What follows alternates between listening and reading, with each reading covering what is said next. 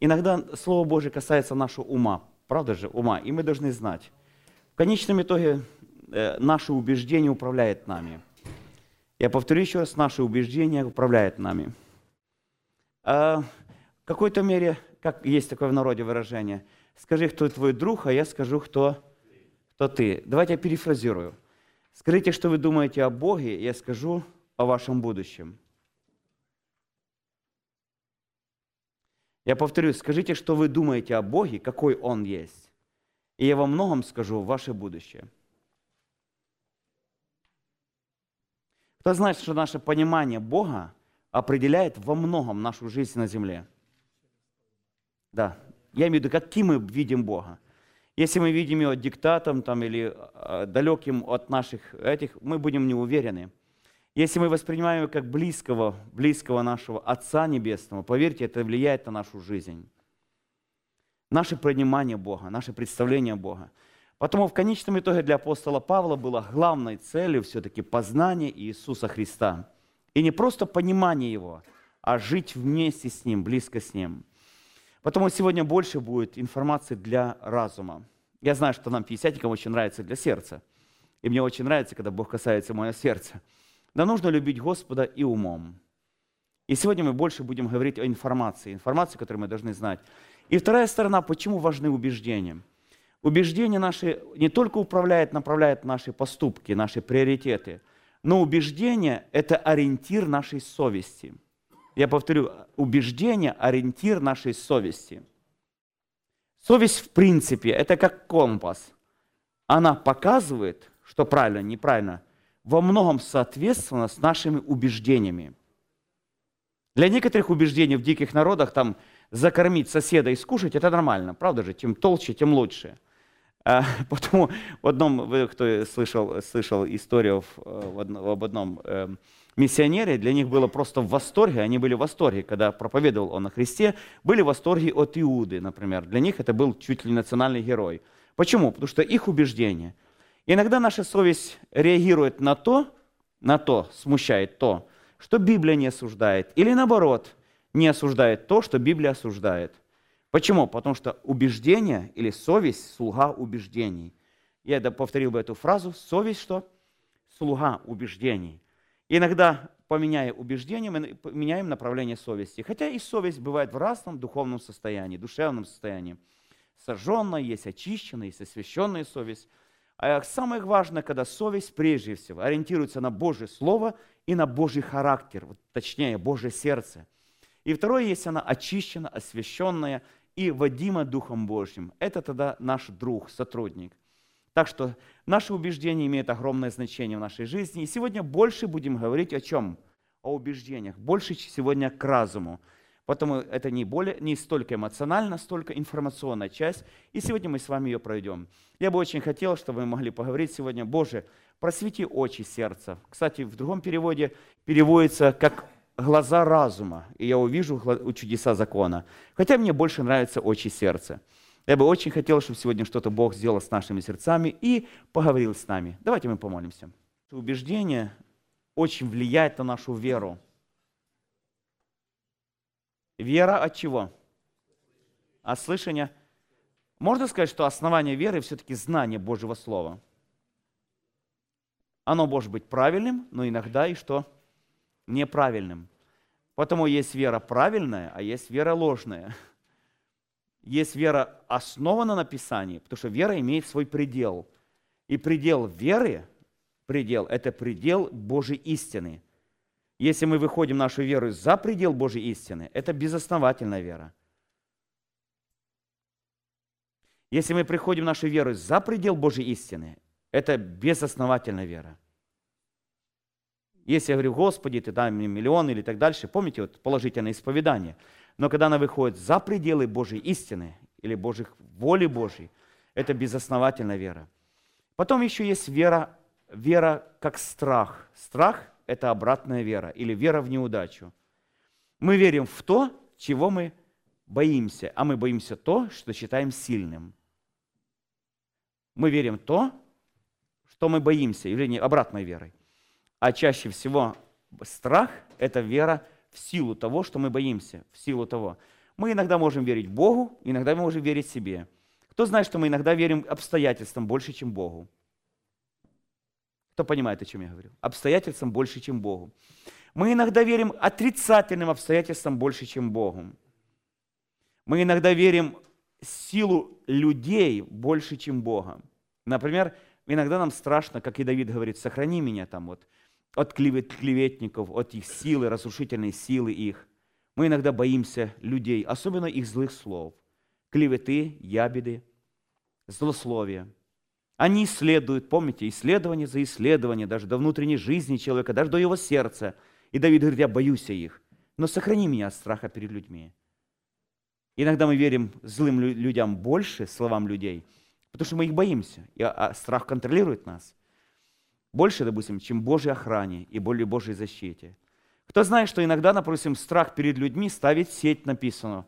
Но есть благословение для боящихся Господа, их ограда, их, их благословение или обетование от Господа, что они превозможут в любом суде, в любом состязании, они выйдут победителями. И когда у нас есть эта вера, поверьте, мы не так уже боимся ужасов от злых слов людей. Я буквально только сейчас разбирал как раз этот 63-й псалом. Я был просто восхищен, даже отвлекся немножко от темы, которую разбирал сегодня, для сегодняшнего вечера. И там Давид говорит, сохрани меня, Господи, огради меня. Но есть обетование любящим Господа, ходящим в Его воле, что никто не превозмочит их, когда они будут состязаться в том числе со злыми языками. Аминь. Мы верим в то, что считаем сильным. Мы верим в то, что считаем важным для себя. Так что есть положительная вера и отрицательная. И наше убеждение во многом определяет и нашу веру. Сегодня работа с убеждениями. Хорошо. А так как мы начали большие две раздела, два раздела, один из них нужно чуть приостановить. Мы взяли а, учение о духовных дарах и тему оккультизм. К сожалению, просто у нас последний сегодня семинар в этом году. Поэтому мы чуть-чуть, буквально немножко пройду о духовных дарах. И если Бог позволит, в январе мы продолжим эту тему. И больше поговорим, и хочу закончить эту тему о оккультизме. Поэтому о духовных дарах будет очень кратко. Пожалуйста, послание Ефесянам, 4 главу. Эти дары почему близки для нас? Почему они так интересуют нас? Братья, можете ответить. Почему мы именно на эти группы даров обращаем особое внимание? Почему? Потому что дары служения. Потому что большую часть именно этих даров сидят в этом зале.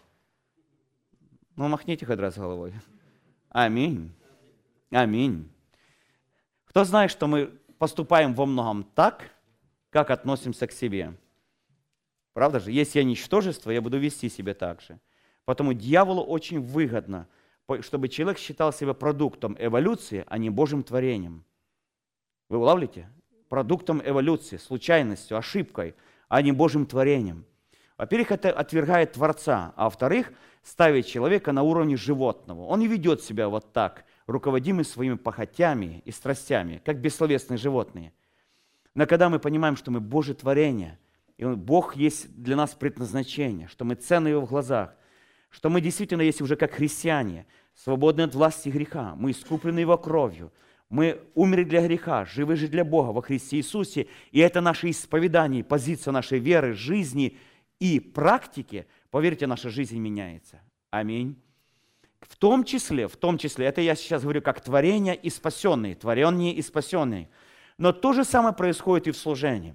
Если мы рассматриваем себя как плод победы Христовой, если мы понимаем, что мы являемся Божьим даром для Церкви Христовой, это составляет нас нести и ответственность, и смирение, смелость и страх Божий. Не правда ли? Две вещи.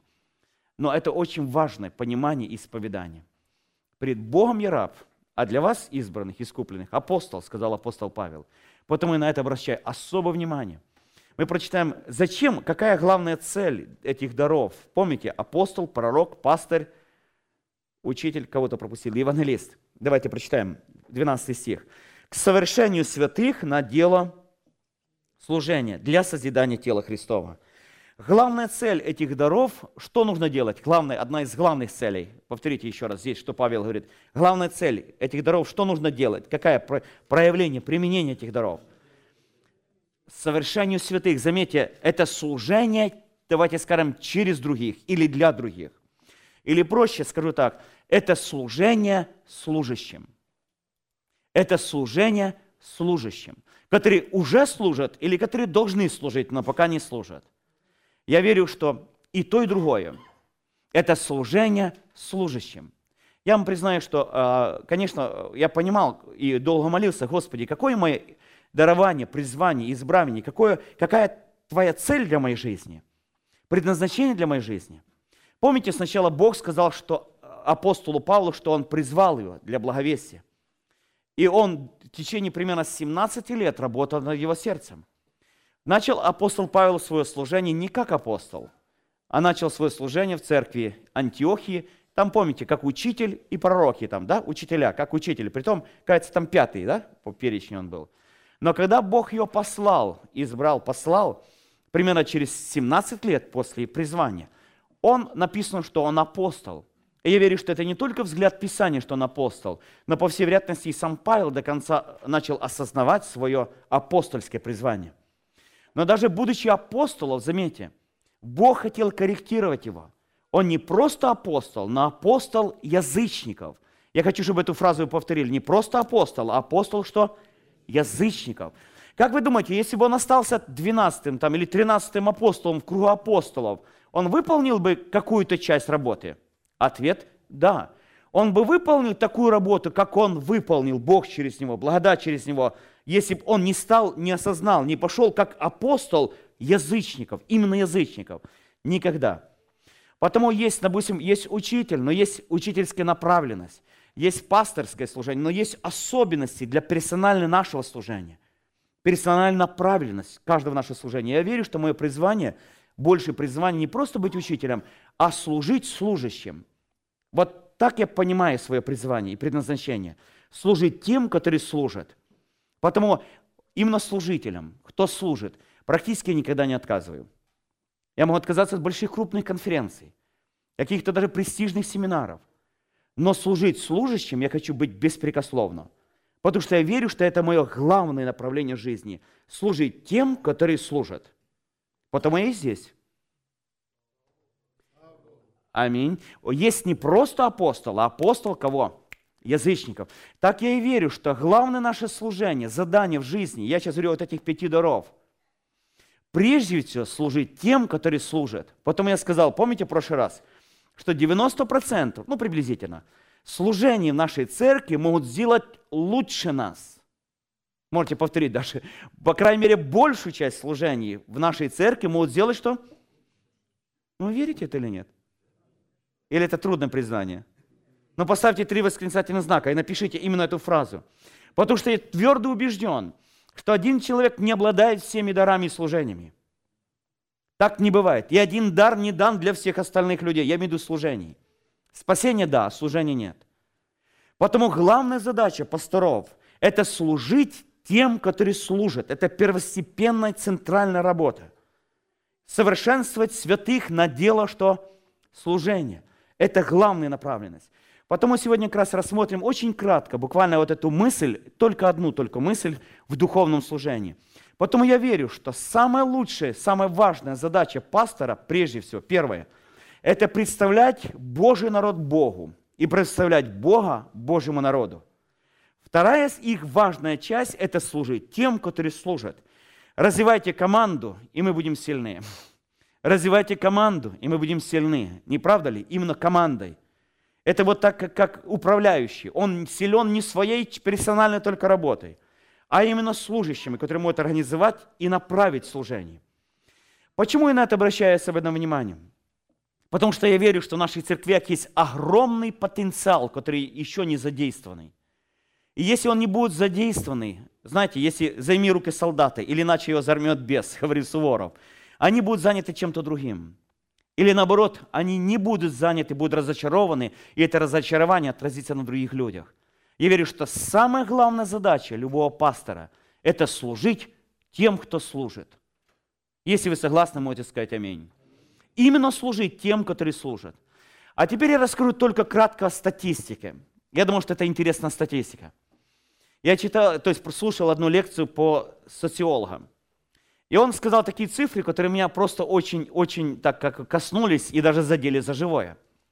Он сказал так, что в мире существует примерно 10% творческих людей.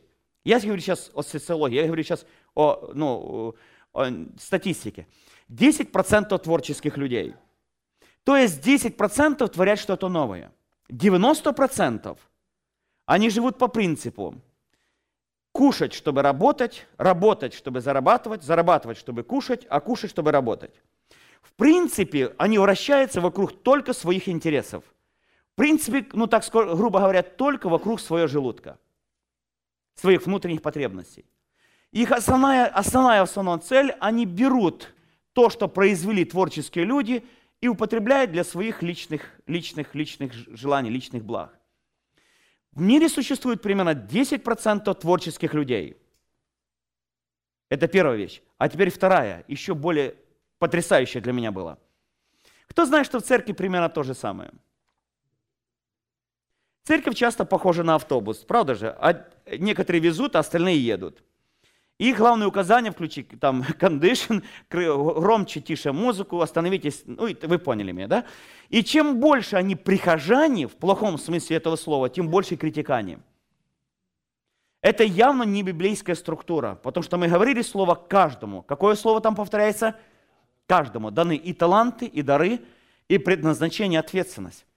Конечно, если вторая крайность, мы представляем, что если есть служение, они находятся только на территории молитвенного дома. Это вторая проблема, с которой мы сталкиваемся. Я считаю, что это неправильное учение. Я верю, что любые духовные служения духовно тесно связаны с церковью, неотделимы от церкви. Они неотделимы от церкви. Я верю по местной церкви, вселенской церкви. Но большую часть служений, может быть 90, не знаю сколько процентах, они находятся не на территории молитвенного дома. И вот как раз учение, что почти все служения находятся на территории молитвенного дома, одна из разрушительных, разрушительных учений для большинства духовных служений. Кто меня понял, о чем я говорю? Большинство служений находится не на территории молитвенного дома, а вне его – и если этому учить людей, они будут на территории молитвенного дома только учиться служить, а выходя из церкви, они начнут это делать в практике. Аминь. Потому часто в наших церквях мы говорим, не знаем, куда деться. Они на тут 10%, ну я грубо говорю, 10%, я, э, просто как сравнению, толкаются слишком густо, а вокруг пусто.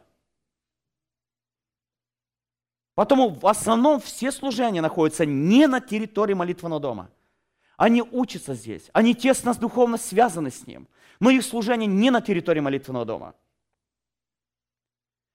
И еще один момент. Теперь за цифры. Для меня это было потрясающе, но я взял для себя урок. Иисус сказал когда-то, что сыны века сего догадливые, дальновиднее, мудрее в своих областях, чем сынов света. Они не в духовных вещах, но в своих областях. Но они мудрее. Так вот, интересный момент, что... Теперь послушайте внимательно. Это была шокирующая информация для меня. Из 10% только 3% творческих людей работают на творчество. А 7% из 10%, значит 70% творческих людей – все их творчество направлено только на то, чтобы использовать творчество этих троих. Уничтожая их самих. И еще, самая потрясающая последняя фраза, которая меня шокировала. Я говорю сейчас, это просто статистика. И почти все из них почти все начальники вышли из этих 7%. Не из троих, а из семи. Так вот, в мире, это я говорю о статистике, я говорю, Витя даже отошел от Библии, я говорю просто о статистике. Существует 10% творческих людей в обществе. Три из них действительно что-то творят новое, изобретают новое, двигают вперед. 7% все их творчество, таланты и способности они направили, чтобы использовать эти творчества, в какой-то мере применяя их в практику. Но чаще всего использовать их 3%, чтобы самим достигать каких-то вершин. Большую часть из них становится именно 7% руководителей. И добавляя критиканами. Конечно, во многом эти 7% практики. Потому что эти 3% чаще всего теоретики. Эти 7% практики. Они могут этот творческий потенциал троих применить в реальном опыте. И это благословение. Как вы думаете, что-то похожее, хоть немножечко что-то есть и в церковном служении? Мой вопрос, сколько из этих творческих людей, одаренных, талантливых людей, употребляют свой талант, творчество, способность на созидание, а сколько из них употребляет на критиканство и способность только выжить с них, часто уничтожая их? Или употреблять их в своих личных целях? Но при этом дары Божии непреложны, то есть они не забираются – кто знает, что если человек обладает духовным даром, допустим, талантом или способностью, положением, например, учителя, когда даже он попадает в ересь, эта способность у него остается.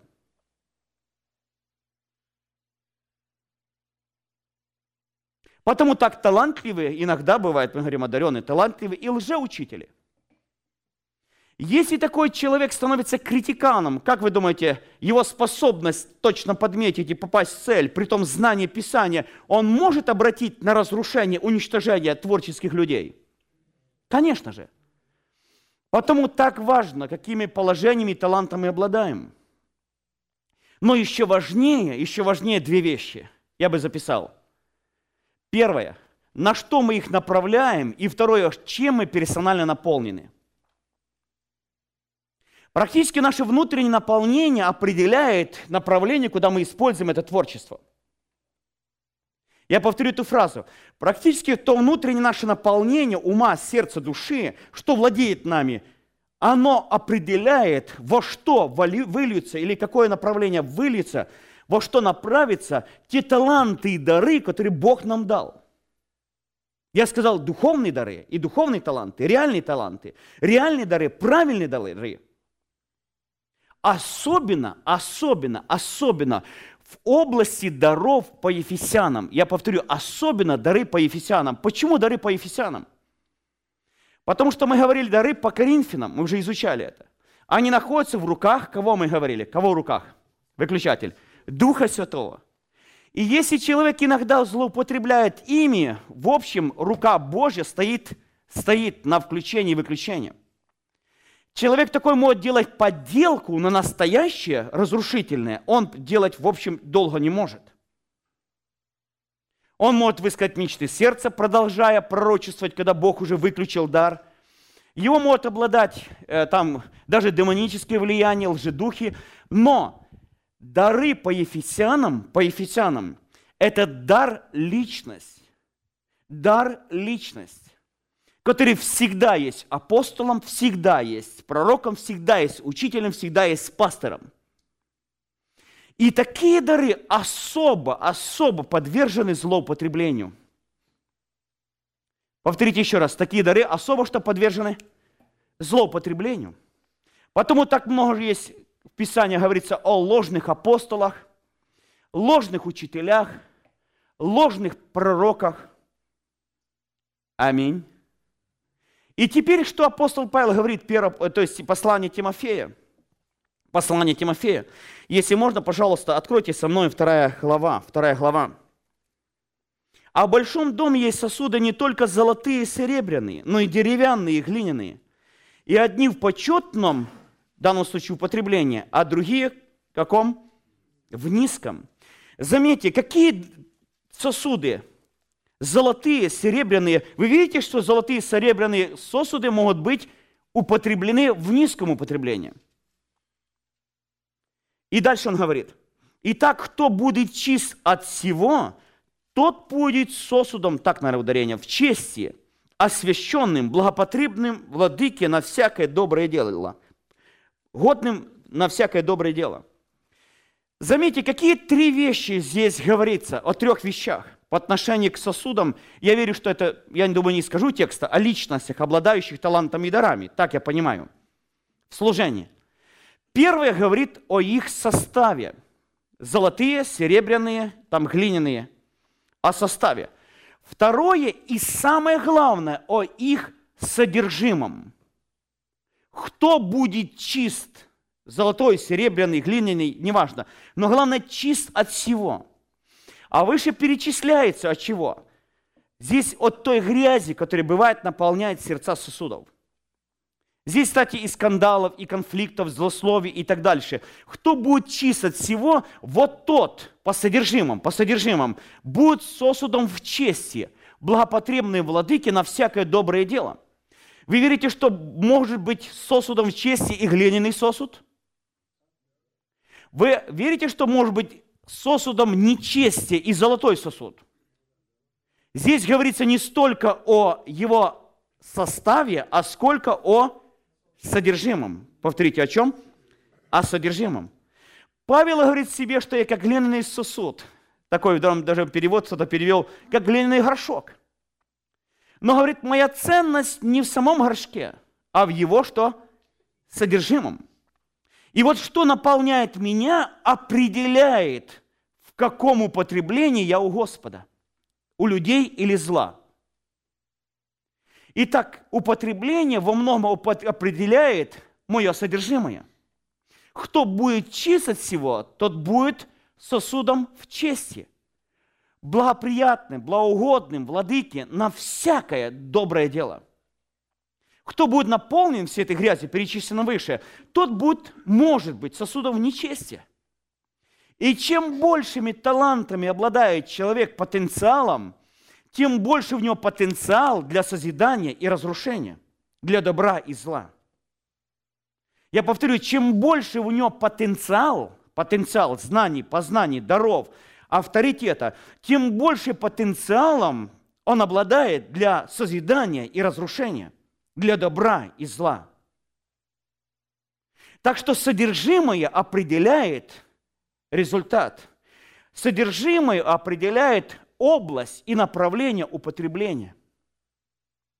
Именно содержимое. Потому кто будет чист от всего? Я очень хотел бы в конце вот нашего года, я знаю, что многие церкви молятся об освящении. Я бы очень хотел сегодня молиться и о себе. Я хотел бы предложить вам тоже всем помолиться об освящении. Во-первых, поблагодарить Бога, что Бог посчитал нас верным, доверив служение. Я бы очень хотел, чтобы рассматривали себя, не только себя, но и других братьев, как плод победы Иисуса. Как плод победы Иисуса – Поверьте, что этих даров на земле не было. Я говорю о пророках Ветхозаветных, немножко другое положение было.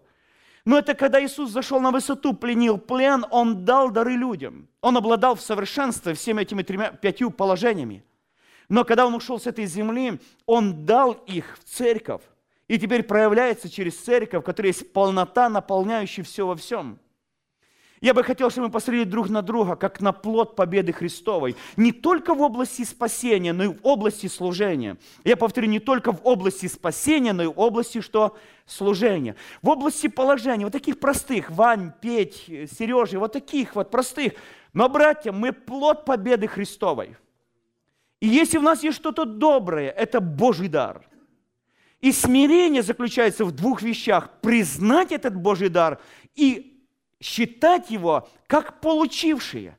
Самая главная гордыня заключается, когда мы начинаем воспринимать его, как мы что-то сами достойны сделать, или мы сами имеем, или это наше достоинство.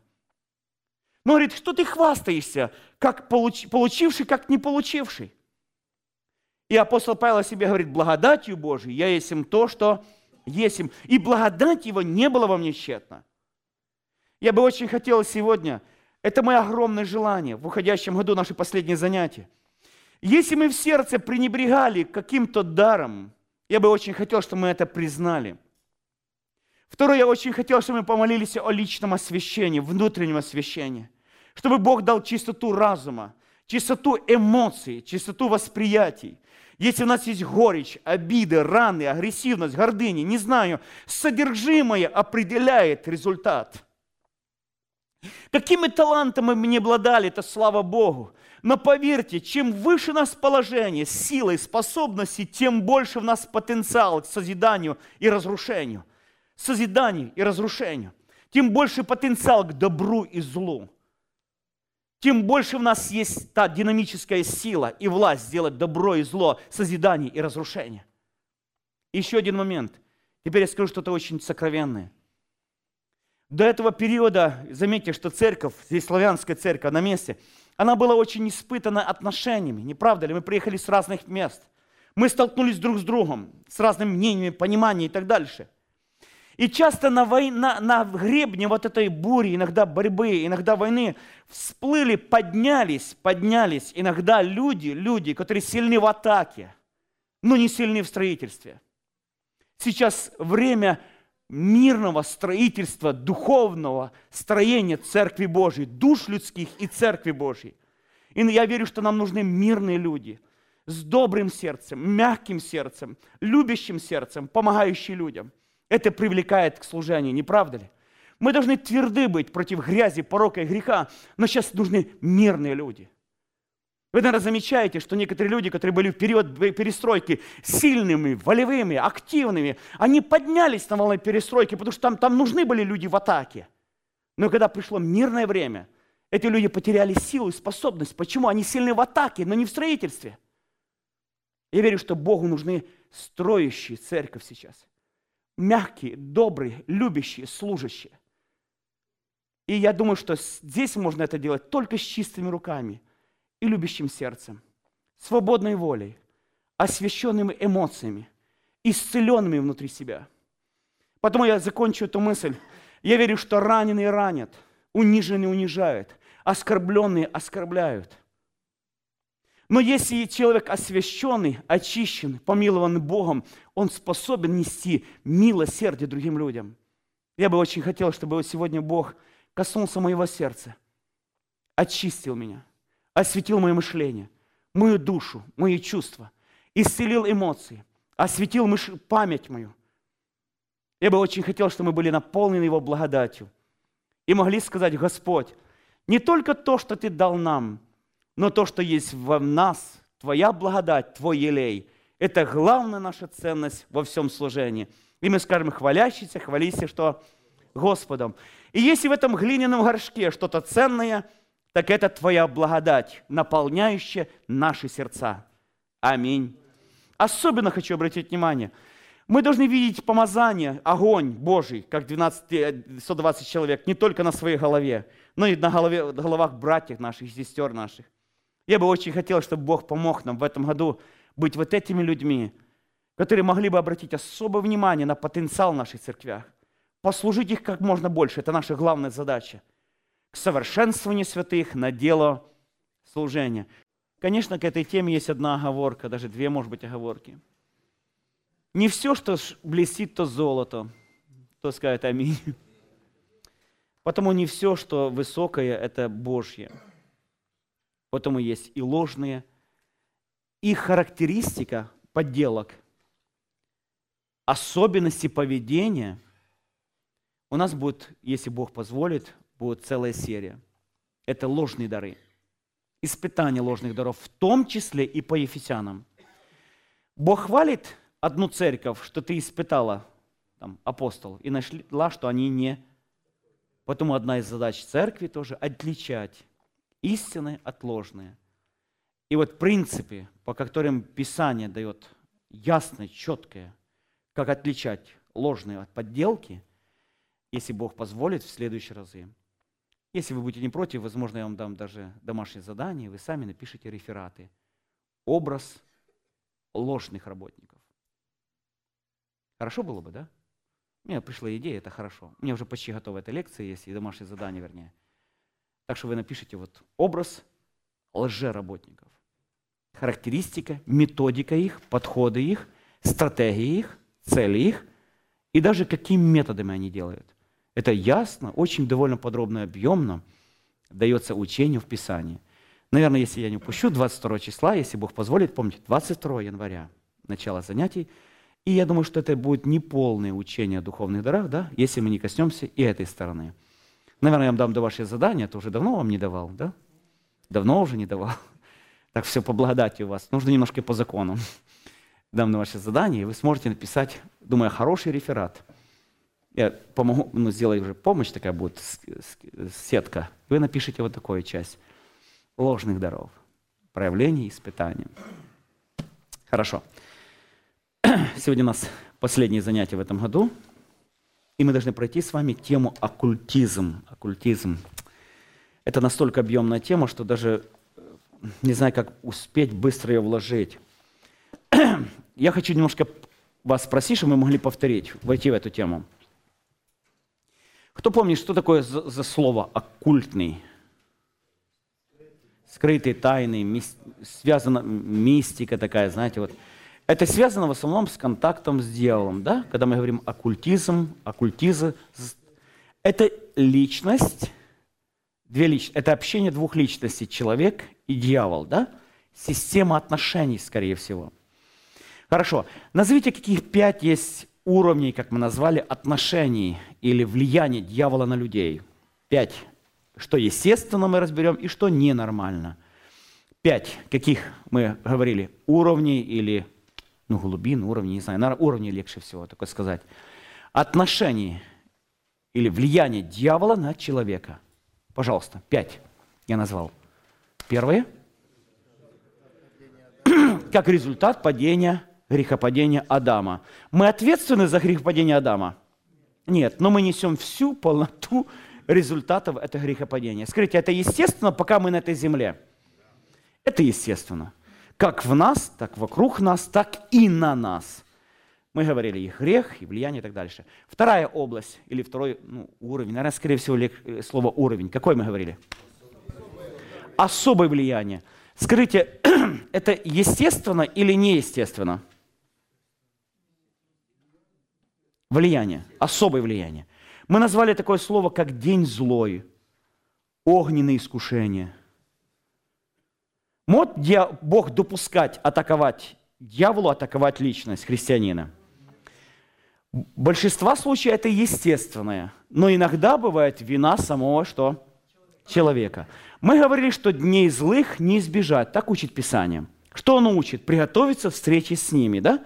Облекитесь Господа, во все оружие Его, укрепитесь Господом, могуществом силы Его, чтобы можно было противостоять день злой и все преодолившее, что сделать? Петр говорит, что огненного искушения, я понимаю, что это особого такого, может быть, даже немножко странного, как приключение что-то странного, но не чуждайтесь, потому что такое случается и с братьями. Я приводил вам пример, что дьявол имел доступ или такое вот сильное влияние, особое внимание, влияние на Иисуса – да, он взял их, его что? И поставил. Он взял его и возвел. Он даже показал ему, я понимаю так духовно, все царства ну, и силу их, славу их, правда же? Я понимаю, что он дал какое-то даже такое вот сверхъестественное, как для Иисуса, как личности, как человека, сверхъестественное откровение, такой, знаете, вот духов, взгляд, духовный мир. Это была атака, атака. Это что-то было ненормальное, то есть это естественно было в жизни Иисуса – да, и отошел от него сатана до времени. Потому в жизни христиан, особенно служителей, есть дни особой атаки дьявола. Иногда это Божье попущение, иногда наша вина, но не всегда наша вина.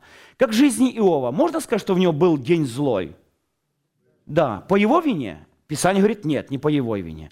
В духовном мире произошла особая война особое такое сражение, особая схватка, скажем так.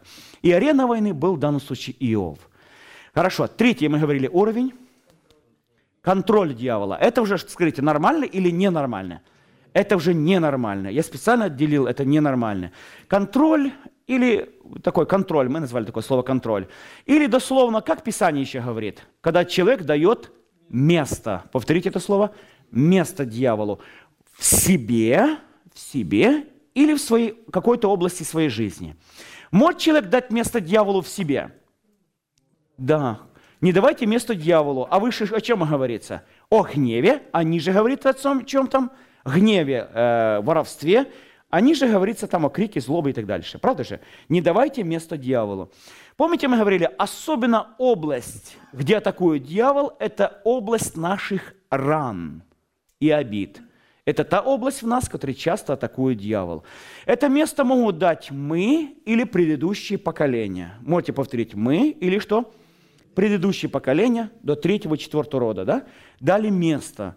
Это та область, которая была через оккультизм, проклятие – или соглашение было посвящено или отдана эта территория дьяволу. Может эта территория быть в, в разуме человека, в убеждениях? Ответ – да. Тогда это называется Писанием. Апостол Павел говорит, что это твердыня. Что нужно сделать с этой твердыней? Что он говорит делает? Мы разрушаем, еще еще что там, пленяем, пленяем. Помните, в послушании Христу. Пленяем чем? Оружием воинствования нашего, духовного оружия. Это прежде всего истиной это твердыни в разуме. Скажите, может быть законничество твердыни ума, который контролирует дьявол? Мой ответ – да. Это один, возможно, из самых излюбленных его уловок. Обида, злоба, ненависть, каких-то убеждений и так дальше. Это может разными путями, он установил определенную твердыню. Мы говорили, итак, контроль. Третья или четвертая область, четвертый уровень, как мы говорили. Мы говорили одержимость. Мы назвали специально в трех областях. Физиологической, или физической, душевной и какой еще? И духовной. Это позже немножко поговорим об этом. И последнее, какое мы говорили? Сотрудничество. Сотрудничество. Дьяволу особенно нравится, конечно, использовать людей, и как раз использовать людей, обманывая или влияя, или страхом, неважно как, сотрудничая. Люди могут поступать как враги креста Христова. И это не только не знающие Писания, но и знающие, к сожалению.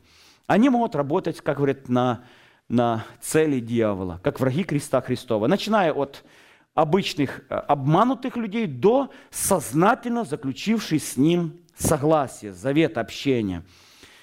Многие, к сожалению, видные люди в мире, они имеют персональный, непосредственный договор с дьяволом. И из-за этого они стали известные – музыканты многие, вы знаете, это официально подтвержденные, они заключили кровный завет с, дьяволом и заключили сделку.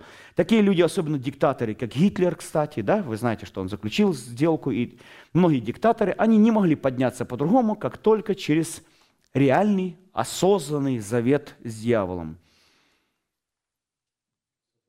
Да, сотрудничество, завет, сотрудничество с дьяволом. Хорошо, это то, что мы говорили. Теперь кратенько о личности дьявола. Дьявол, мы говорили, дьяволос, он таким не был. Это сотворенное Богом существо, мы говорили. Еще какое? Мы говорили, кто еще, по всей вероятности, он?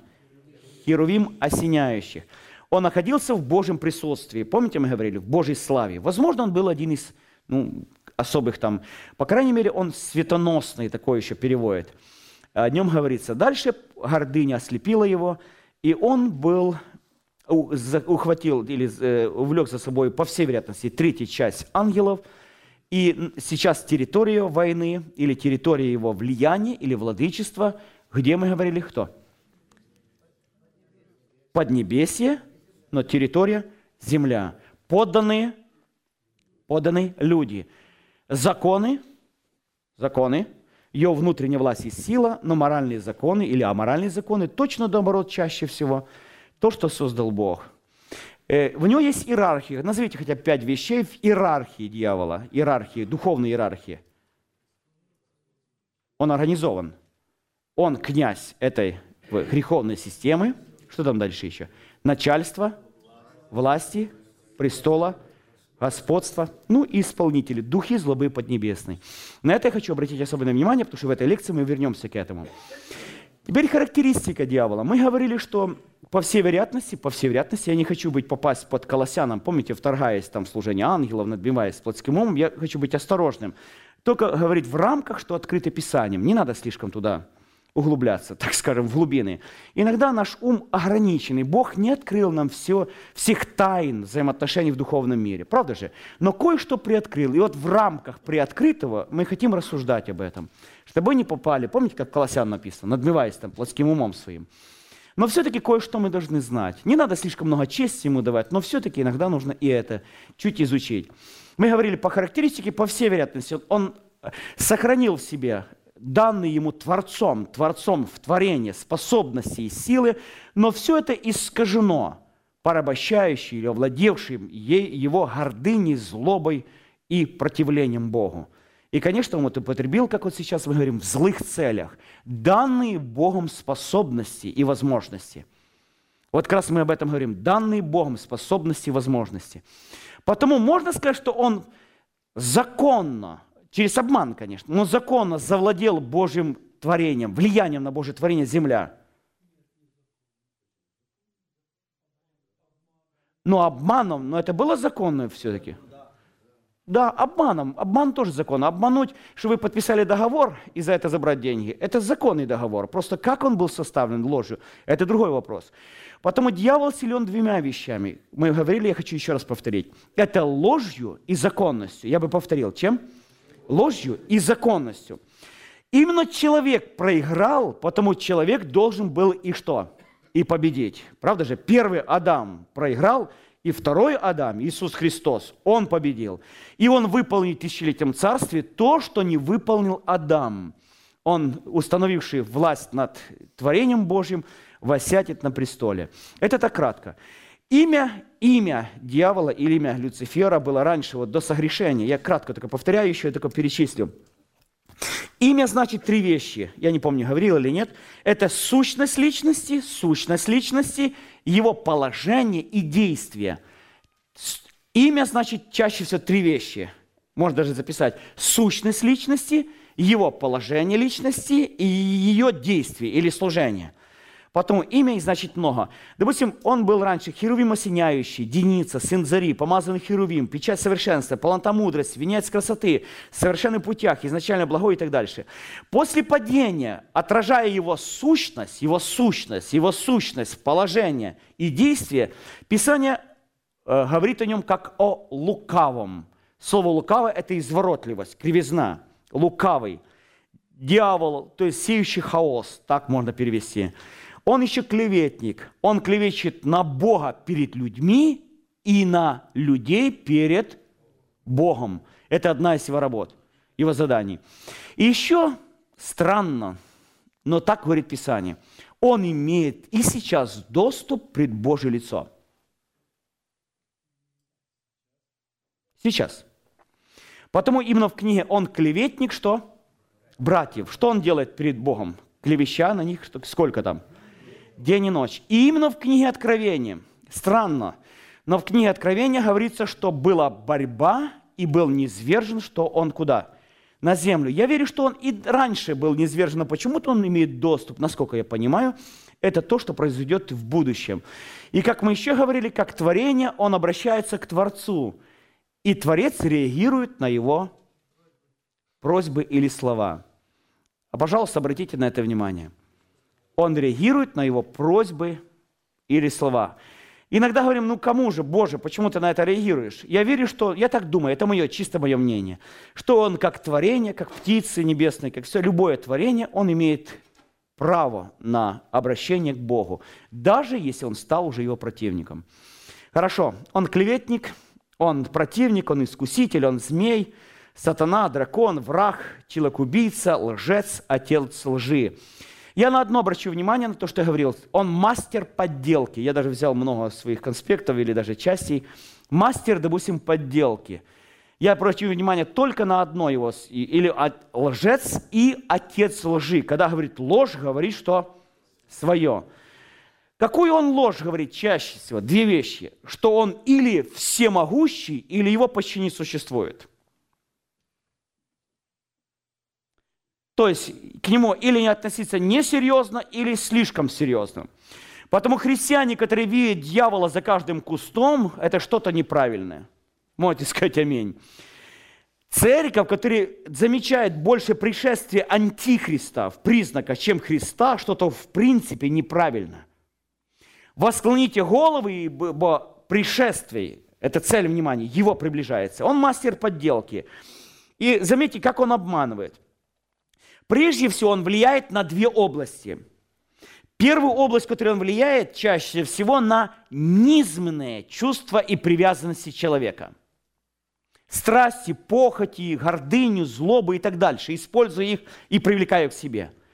Но еще более коварно, более коварно, он влияет на возвышенные чувства и привязанности человека. И это более коварно.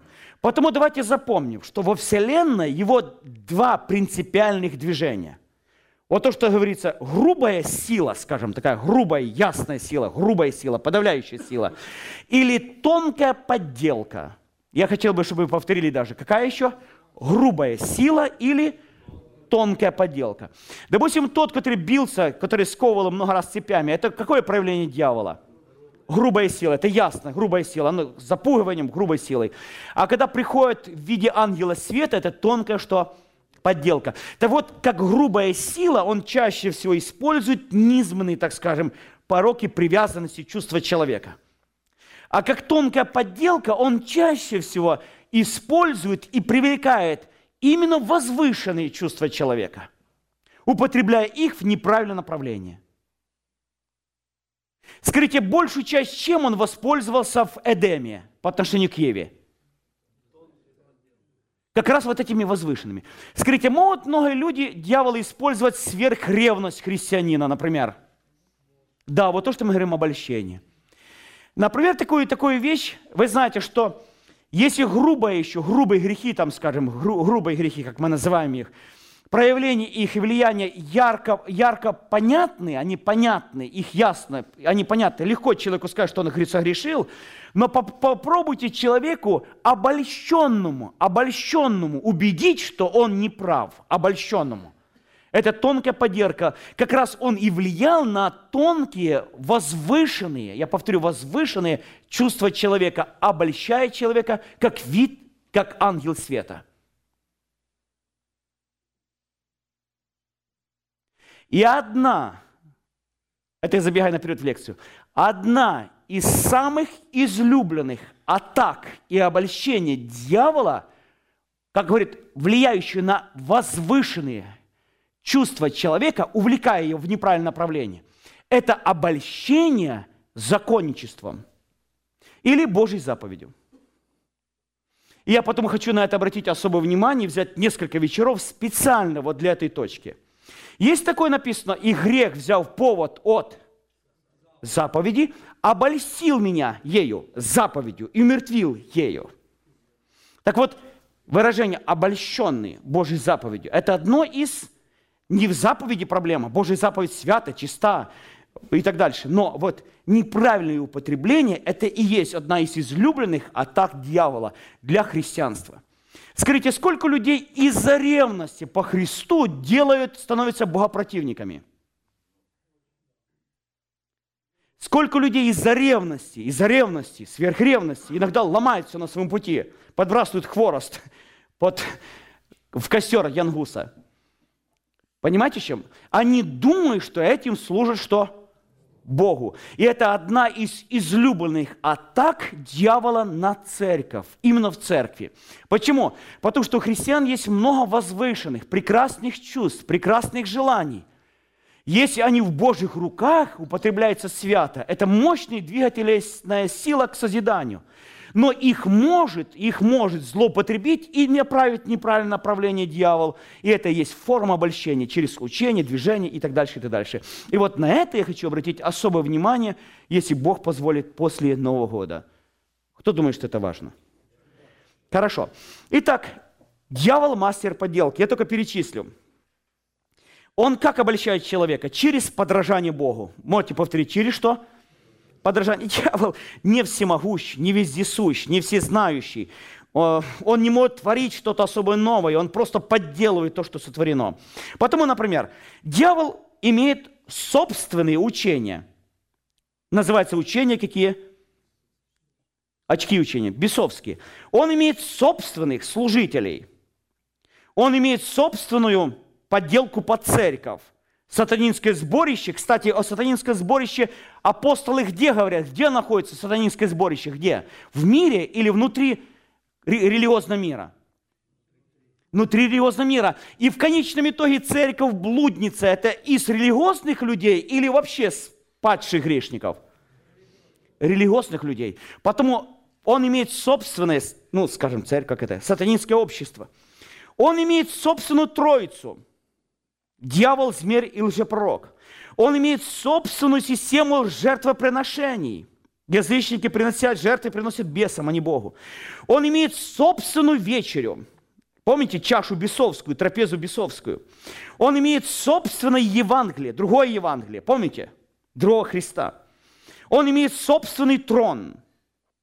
Он имеет собственных поклонников.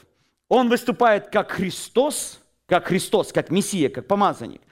Он выступает в виде э, учителей, ложных учителей, приносящих ереси, пророков, говорящих ложные э, э, предсказания, лжебратьев и лжеапостолов. Большую часть вещей, которые имеет Христос в церкви, имеет и кто? И дьявол. И почти всех их он взял из религиозного мира. Они вышли от нас. Можете повторить эту фразу. Они вышли от нас. Потому дьявол мастер подделки. Это одно из самых сильных атак его именно на церковь Христову. Давайте, давайте запомним еще раз. Дьявол выступает в основном в двух главных направлениях. Мы говорим грубое, низменное проявление своей сущности и власти. И второе, что подделки. Повторите, грубое и в виде что? Подделки. Есть такая существует черная и белая магия. Видите, даже в его движении, учении, вот такие вещи. Почему я на это обращаю внимание? Пожалуйста, почему я на это обращаю внимание? Давайте приведу теперь к практике. Несколько очень простых таких, ну, то есть практических вещей. Например, бывает ли дьявол хвалит и говорит правду о Божьих посланниках? Да? Он правду говорил о Христе. Всю ли говорит дьявол ложь? Ответ нет. Иначе бы ему никогда не верили. Чаще всего он говорит часть правды, а часть что? Лжи. И это есть так. Помните, я раскрою один быстрый случай, чтобы понять, и мы здесь найдем много-много закон, много принципов, которые я сейчас сказал. Однажды братья попросили побыть в одной, ну, церкви, так скажем, церкви. Я раскрою, почему рассказываю это, чтобы показать, насколько дьявол подделывает, подделка под Божье движение. В этой церкви уже работали до этого с нас братья-баптисты. Они даже несколько лет туда ездили, в этот поселок собирается группа верующих, которые слушали Слово Божье, там раз или два раза в неделю. Они ездили, проповедовали, они понимали, что дальше что-то не идет, и оставили их. И наконец-то один из наших братьев, я уже не помню, как нашел, нашел этих группку людей, попал первый раз, а потом попросил служителя, говорит, поедьте там. Поехали братья, потом говорит, слушай, что-то там ну, не совсем так, поедьте как-то посмотрите, что-то мы не можем понять, но что-то не так. Когда мы приехали, я раскрою кратко ситуацию – Одна женщина в прошлом колдуне, в прошлом колдуне, она, когда услышала, что люди пришли и благовествовали во время перестройки, она пристала к этим проповедникам и начала говорить примерно то, что говорила там. «Сии рабы Бога живого, возвещающие вам путь спасения». Что Павел сделал? Какая была Павла реакция, когда много раз приходила к ним? Вознегодовал. Повторите это слово и сказал твердо, атаковал. А они сделали по-другому, точно да наоборот. Хорошо, они снабдили ее Евангелиями, Библиями. Она еще даже сказала, что мы, говорит, я предоставляю свое большое помещение в своем доме. Собирайтесь, братья, мы, я счастлива, я действительно хочу, чтобы здесь была церковь и так дальше. И начали они что? Сотрудничать. Кто же знает, что дьяволу нравится, ему так хочется влезть в саму основу, чаще всего в самое начале любого движения, чтобы стать его частью. Даже иногда ему выгодно похвалить Божьих служителей. Даже и так нормально. И они начали собираться. Она что делала? Она раздавала Евангелие, она раздавала этот, и приглашала к себе домой. Братья приезжали, проповедовали, проповедовали, проповедовали, проповедовали, ее хвалили, ее благодарили, ее благодарили, ее хвалили, ее благодарили, хвалили. То есть поднимали ее имидж и освещали все его действия. Люди, в принципе, не разобравшись, начали верить ей полностью.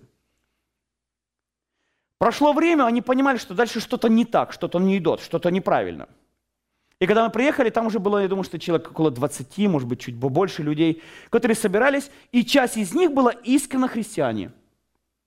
Потому что она приглашала или потому что действовало Божье Слово? Просто Божье Слово действовало, знаете, и это было Божьим благословением. Когда мы начали говорить с ней, потом мы оставили ее, начали говорить. Она косыночка делала, ну вот, ну все в порядке, знаете. По правде законы непорочные. А это все было хорошо. И мы понимали, что что-то неправильно. Мы начали спрашивать людей. Ну вот, мы видели, что мы как-то уезжаем. Я был там два или три раза такое. Мы уезжаем, они остаются. Мы хотим еще пообщаться.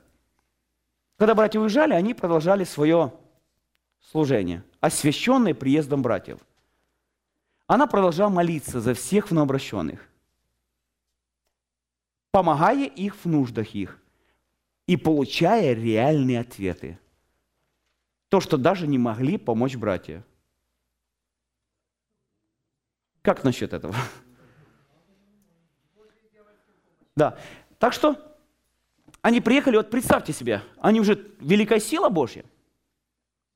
Реальный случай, я говорю, реальный случай – Приносит одна женщина мальчика, который болен эпилепсией. Она совершает, ну, обряд как молитва, я не знаю, как сказать, над ним, и эпилепсия не проявляется. Как вы думаете, в деревне быстро сходится? Не проявляется. Приезжает там что-то еще, там чуть ли не бросает человека. Она это делает, уже не бросает. Поймите, что она была, имела популярность, мы приехали туда, она имеет популярность, в ее территории, на ее, ну, она приглашала их, в ее доме собирались, она великая сила Божья, освященная предыдущими служителями.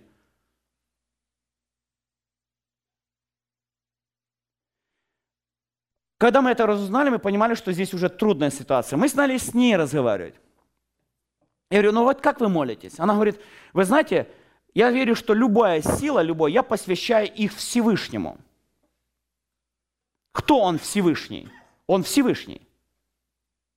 Я беру этих людей, посвящаю Всевышнему, и я, через меня приходят там эмоции, сила, там, энергия, и они получают освобождение. Здесь рядышком сидит человек, который благодарит Бога за помощь через этого работника. Понимаете, какую ситуацию мы получились? И вот мы поговорили с братьями, поняли, что это просто человек – который раньше проявлял грубую силу, реальную силу, там, колдуни, никто, шептуха она была, не помню. А теперь что произошло? Мы, помните, говорили? Подделка.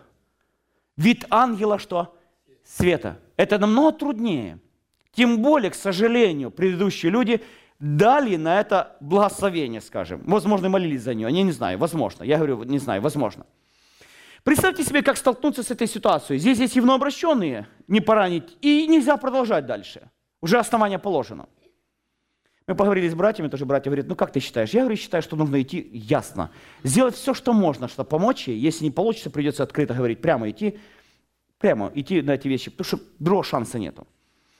Мы с ней говорили, потом начали, пришли к людям, мы ее предупредили раз, два, три, что мы не можем, так дальше не может, что это ненормально, вы должны найти покаяние, отречение, это то, что вас проявляется и так дальше. Мы много говорили с ней. Постарались сделать все, что можно по отношению к ней. И мы сказали, что в следующий раз мы будем говорить открыто на эту тему и скажем наш взгляд на эту ситуацию. Мы сказали людям, что Галя, кажется, звали. Галя прекрасный, чудесный человек, но то, что через ней проявляется, не Божья сила. Поднимается женщина в ужасе, а мой мальчик. Братья молились, продолжалось, а она не продолжается. И вот тогда нужно было объяснить закон. Мы сидели, откровенно говорили, несколько часов. Я хочу объяснить. Кто знает, что иногда некоторые вещи, например, случаются с человеком отрицательные, мы понимаем, что это колдовство, там наговор, как мы говорили, с глаз и так дальше, идут к бабке, и после этого что? Большая часть не проявляется. Почему? Как раз это и есть, правильно вы ответили, что есть в духовной иерархии дьявола субординация – Чаще всего более слабый бес покоряется воле более сильного, передавая, грубо эту душу через посвящение более сильному. Более слабые вещи чаще всего на время или навсегда прекращаются, Но при этом, при этом чаще всего человек попадает в рабство более сильного духа.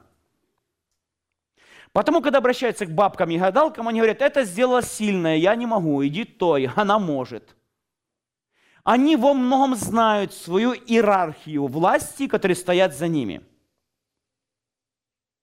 Иногда они по указу дьявола или по своей части воли, они могут, могут можно сказать, приказать более слабому через определенные оккультные действия, он проявляется более слабый, и человек попадает во власть более сильного, чаще всего. Внешние вещи прекращаются, но порабощение души становится страшным.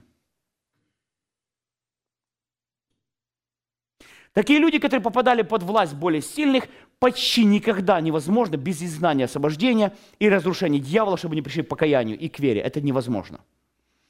Или, как я говорю, это только мое наблюдение. Теперь я скажу только мое мнение, только мое мнение. Чаще всего из физиологической области душевной, духов, душевной переходит в контроль духовную, без которой невозможно ни покаяние, ни обращение, ни спасение. Физиологические вещи прекращаются, а духовный контроль, который не так яркий и видимый, продолжается. Я хочу, чтобы мы поняли эти вещи – вы, наверное, слышали классический пример, как одна, ну, вы несколько, э, думаю, что вы слышали. Одна девушка обратилась, это то, что мне братья рассказывали, я это не видел, правда? Э, э, девушка обратилась и ходила на собрание, вот, и как будто верила, и молилась, а вот что-то не, что не, ну, ну, не совсем то с ней. И она говорила, что у нее было, не помню, илантизм или, или эпилепсия, я уже не помню, что-то было. И ей сказали, иди к этому деду. Он был сильным колдуном.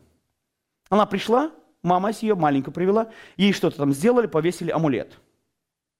Кулон такой, знаете. И говорит, пока он висит, все будет нормально. Когда снимешь, она погибнет, она умрет. Братья, когда начали говорить с ней, объяснять, рассказывать, наконец-то убедили, чтобы она сняла. Когда она сняла, она открыли, там примерно такие были слова. «Заклинаю тебе силу визуала, без, заклинаю тебе силу визуала, не мучь ее. Когда она умрет, она твоя». Это было слабое, физиологическое прекратилось, а сильное посвящение, контроль осталось. У нас в Одессе была такая ситуация, что один батюшка пришел, помолился, осветил, там перекрестился, и особая сила Божья. Пришел человек, и приходили бесноватых, лунатик и так дальше, и он, как говорится, совершал над ними действия, экстрасенс. А их бросало, как реально одержимых. Когда он над ними что-то совершал, это действие прекращалось. Здесь толпы народа, великая сила Божья и так дальше. Чаще всего из грубого проявления дьявола он переходит, это влияние, под влияние более тонкое, более, как мы говорили, вид ангела света, развлечение и контроль которого тяж, крайне тяжкие. Когда мы поговорили, кстати, с этой группой людей, мы просто их убеждали, просили. Хорошо. Итак, мы закончили, что дьявол – мастер подделки. Две области, которые, давайте запомним, его сила – это ложь, ложь, подделка, он это силен этом. Почему в этом сила его? Потому что чаще всего люди воспринимают это как истину и стоят за эту истину иногда до смерти, да? Тогда как они находятся во лжи. И это одна из областей, которые контролирует человека, и он держит ею много-много людей – в какой-то мере мы все, я скажу, может быть, такое резкое слово, в какой-то мере мы несовершенны. Как кто-то сказал, дай оценку этому движению, он так с нажимом сказал. Я говорю, я бы дал оценку этому, если бы знал меру и область своего обольщения. Своего обольщения. Я знаю, что я где-то неправ, я знаю, что я как учитель много ошибаюсь. Я знаю, что у меня есть перекосы. Я знаю, что есть области вообще провал, белое пятно в знаниях. Я знаю. Только я не знаю, где и насколько. Если бы я знал, я был бы печатью совершенства и венцом красоты в любом познании. А так как я хорошо это знаю, довольно хорошо, это делает мне достаточно осторожным, я не сказал скромным, осторожным своей оценкой как эталона. каких-то областей. Хотя мы обязаны, обязаны, правда, братья, как обязаны давать оценку явлениям, учениям и так дальше. Но мы не можем выступать каноном. Повторите, мы не можем выступать. Мы должны понимать, что есть одна истина. Все, что у нас в голове, это только мнение об истине. Вы улавливаете разницу? Это только что мнение об истине. Если два мнения, поверьте, что одно из них неправильное, а чаще всего оба. В какой-то мере. В какой-то мере. Выдавать себя как за канон – это обольщение. Повторите. Выдавать себе за канон в познании, в совершенстве – это обольщение. Большое знание делает человек скромными, а маленькое раздувает. Аминь. А невежество, совершенно невежество, это печать совершенства, на которой должны равняться все. Потому апостол Павел, если вы говорите или думаете, что знаете что-нибудь, то уже не знаете так, как должно что. Но кто любит Господа, то тому дано знание от Него. Потому Павел говорит, говорит о себе, мы отчасти знаем, отчасти пророчествуем, отчасти там разумеем, а в принципе, он говорит, наши знания на этой земле – это просто как детский лепет по сравнению с совершенными знаниями, которые мы будем иметь на небесах. И вот когда она станет совершенной, этот детский лепет прекратится, оно упразднится, оно будет не нужен. Мы должны быть достаточно скромны в этой области. Я знаю, что я многие области не знаю, перекос какой-то есть, недостаток, знаю, недостаток, не, не так, как понимаю, как есть. Но если бы я знал, где и насколько, поверьте, я был бы печать совершенства. А так не знаю, где и насколько. Я не знаю меру своего, ну такое слово сказал, ну обольщение, да? Обольщение. Как раз и вот это, и уверенность, что я знаю, где не знаю, это и есть обольщение. Я запутал что-то, да? Ну, это я сказал себе. Хорошо.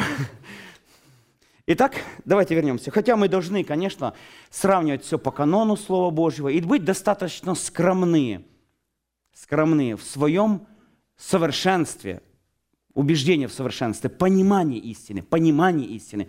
В нашей голове только понимание от истины. В нашем сердце только опыт воздействия истины. В нашей жизни это только практика применения истины – Бывает такая, бывает такая, по-разному, знаете, вот каждый свое. Но потому, а вот только здесь идеальная истина. Все остальное относительное. Даже духовные дары, проявление духовных даров – это только относительная истина. Какая истина? Все духовные дары. Они все должны контролироваться и проверяться, что через совершенную истину. И потихоньку выравниваться. Ну, сколько можно, сколько можно, ну, сколько можно. Потому запомните, вот этот с микрофоном, его главная особенность – много ошибаться. Сколько ошибаться? Много. И вы должны так и воспринимать, все испытывать, а что какое держаться? Говорится, немногие делайте учителями Яков, ибо вы, учителя, много что. Главная особенность учителя – ошибаться. И хочу это повторять себе много-много раз. Да, но это оправдание. Хорошо. Итак, мы говорим сейчас о, о истине. Бывает ли область обольщения? Второзаконие, 18 глава, с 9 стиха.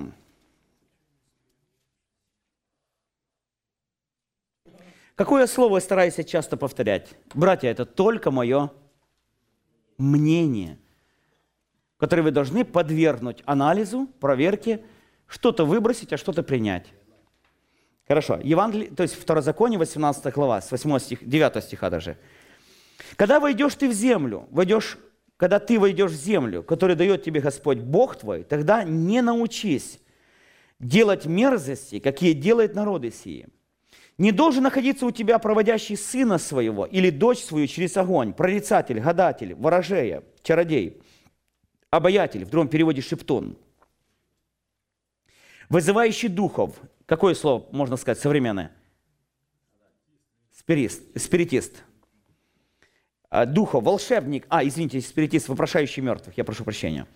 Ибо мерзок пред Господом всякий, делающий сие. За сие то мерзости Господь Бог твой изгоняет их от лица твоего. Будь непорочен пред Господом Богом твоим. Есть грехи мерзости. Как раз область оккультизма – это грехи мерзости. Кто знает, какие еще две, две области, блок грехов мерзости Библия называет? Сексуальные извращения и неверные весы. Сексуальные извращения и неверные весы. Мерзок пред Богом. Помните, имеющие двойные весы? Это стирание... Хорошо, спасибо. Стирание грани между двумя полами, это тоже является мерзостью. Спасибо, брат Анатолий.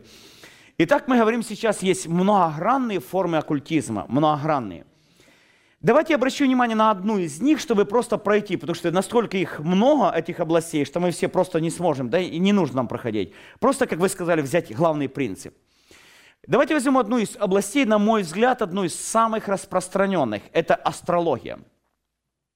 Астрология. Одна из древнейших форм оккультизма, который э, наук, скажем, такая э, лженаук. Это астрология. Есть астрономия, а есть астрология. Это разные вещи. Что это значит? Это вера. Астрология – это верование. Это вера в то, что звезды имеют влияние или управляет как народами, так и персональными личностями. И человек, рождаясь под определенной созвездием или звездой, имеет качество характера, присущие этому созвездию. Потому вавилотяне и другие разбили все небо, скажем, или карту неба на 12 частей. 12 частей. А, допустим, греки разбили, кажется, на 36 частей уже позже. Но я сейчас говорю больше влияние 12 частей. Слышали такое созвездие? Телец, да? Скорпион, лев, дева, обезьяна. Ну, вы поняли, да? В общем, их 12 частей. И человек, рождаясь, и они верят, что солнце, или даты солнца, скажем так, а, указывает на ту область, ту область, под которой рождается человек. Или та область неба или влияния созвездий, которая действует в данный период времени. Например, если кто-то рождается под э, созвездием, допустим, зодиака или льва, он носит характеристику, присущую именно этому созвездию или этому периоду, или этой области неба, на который указывает в данном случае этот период. И по движению Солнца или периода времени можно рассчитать, как вот этот человек, родившийся под этим созвездием, ведет себя и как звезды влияют на него в каждый из 12 периодов времени, времени который проходит над нами который является как положительным влиянием, так и отрицательным, приносящий созидание или разрушение. Вот так, если кратко. Астрология одна из самых древних, а самых древних, скажем так, оккультных вещей, которые нам известны человечеству. Если хотите, пожалуйста, прочитаем книгу Второзакония, 4 глава. Это я взял один из сотни примеров областей проявления оккультизма. Мы прочитали здесь много. И ворожеи, и гадатели, колдуны, и шептушки, и обаятели, вызывающие спириты и так дальше. И мы взяли только одну из них, это астрология. Второзаконие, 4 глава, 19 стих.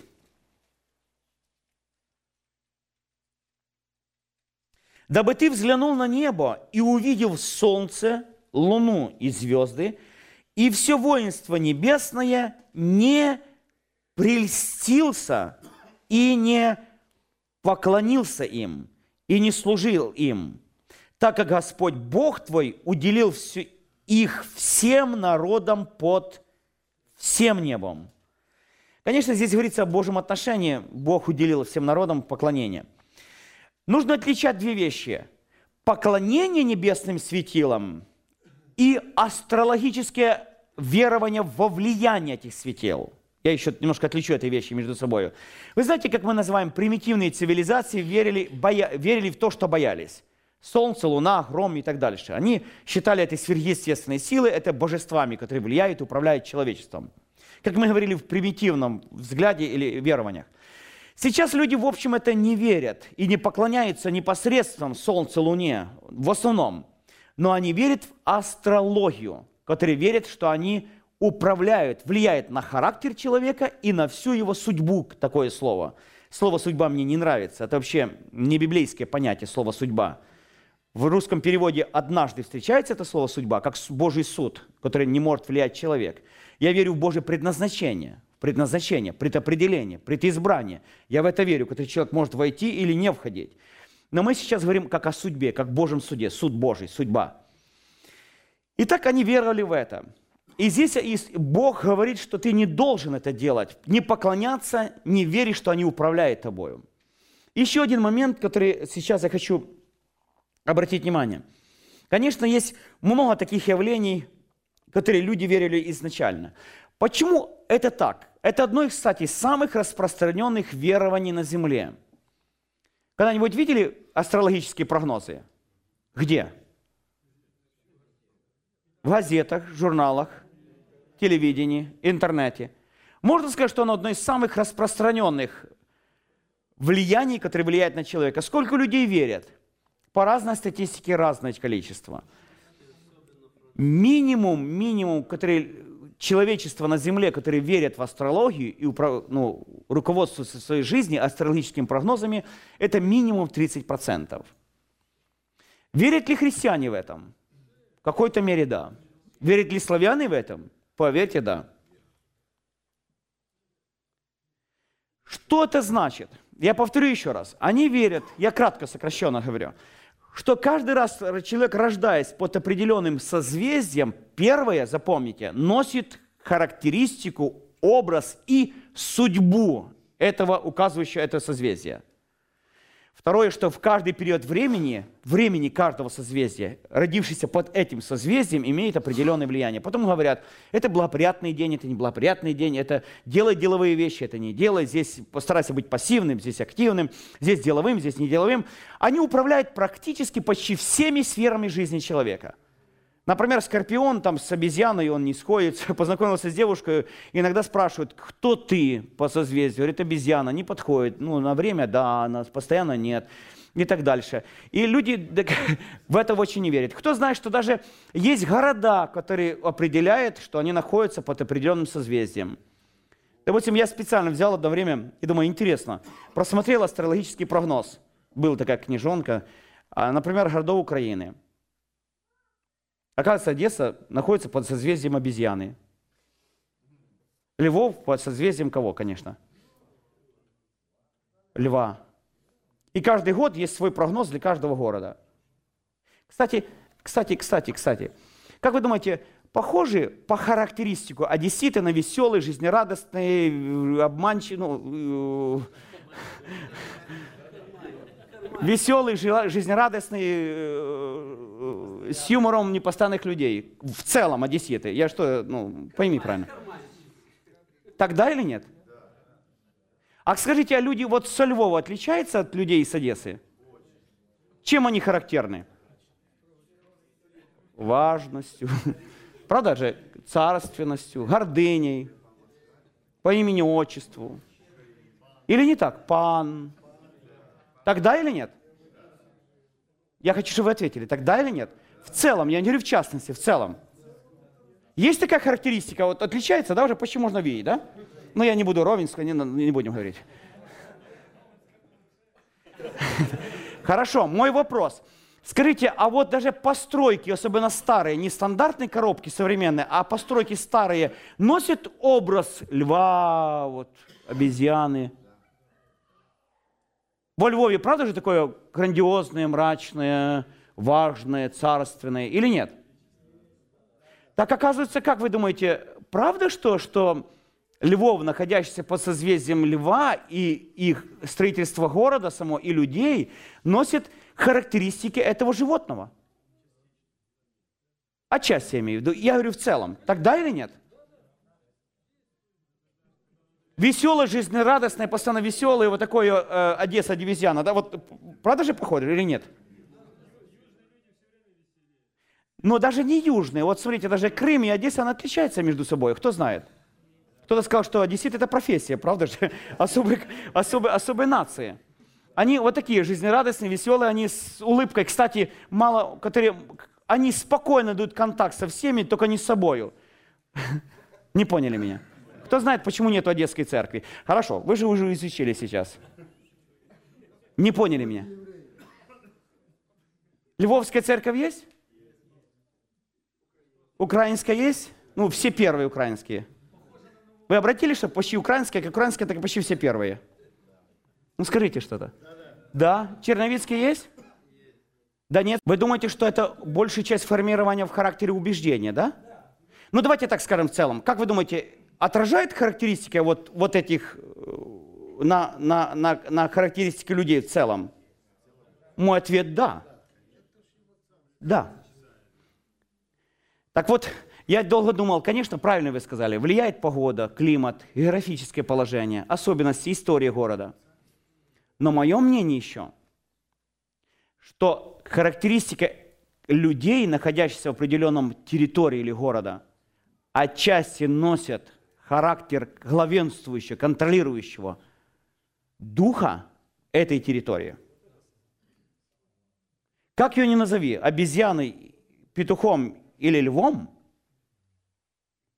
но влияние его, оно есть. Мы говорили престол, престол, штаб-квартира дьявола, где находится? Духи злобы поднебесные, духа, действующего там, не, а выше, там раньше, в космосе или в воздухе. Вы заметите, что большую часть оккультных действий принимает энергию с космоса. И это является действительно правдой.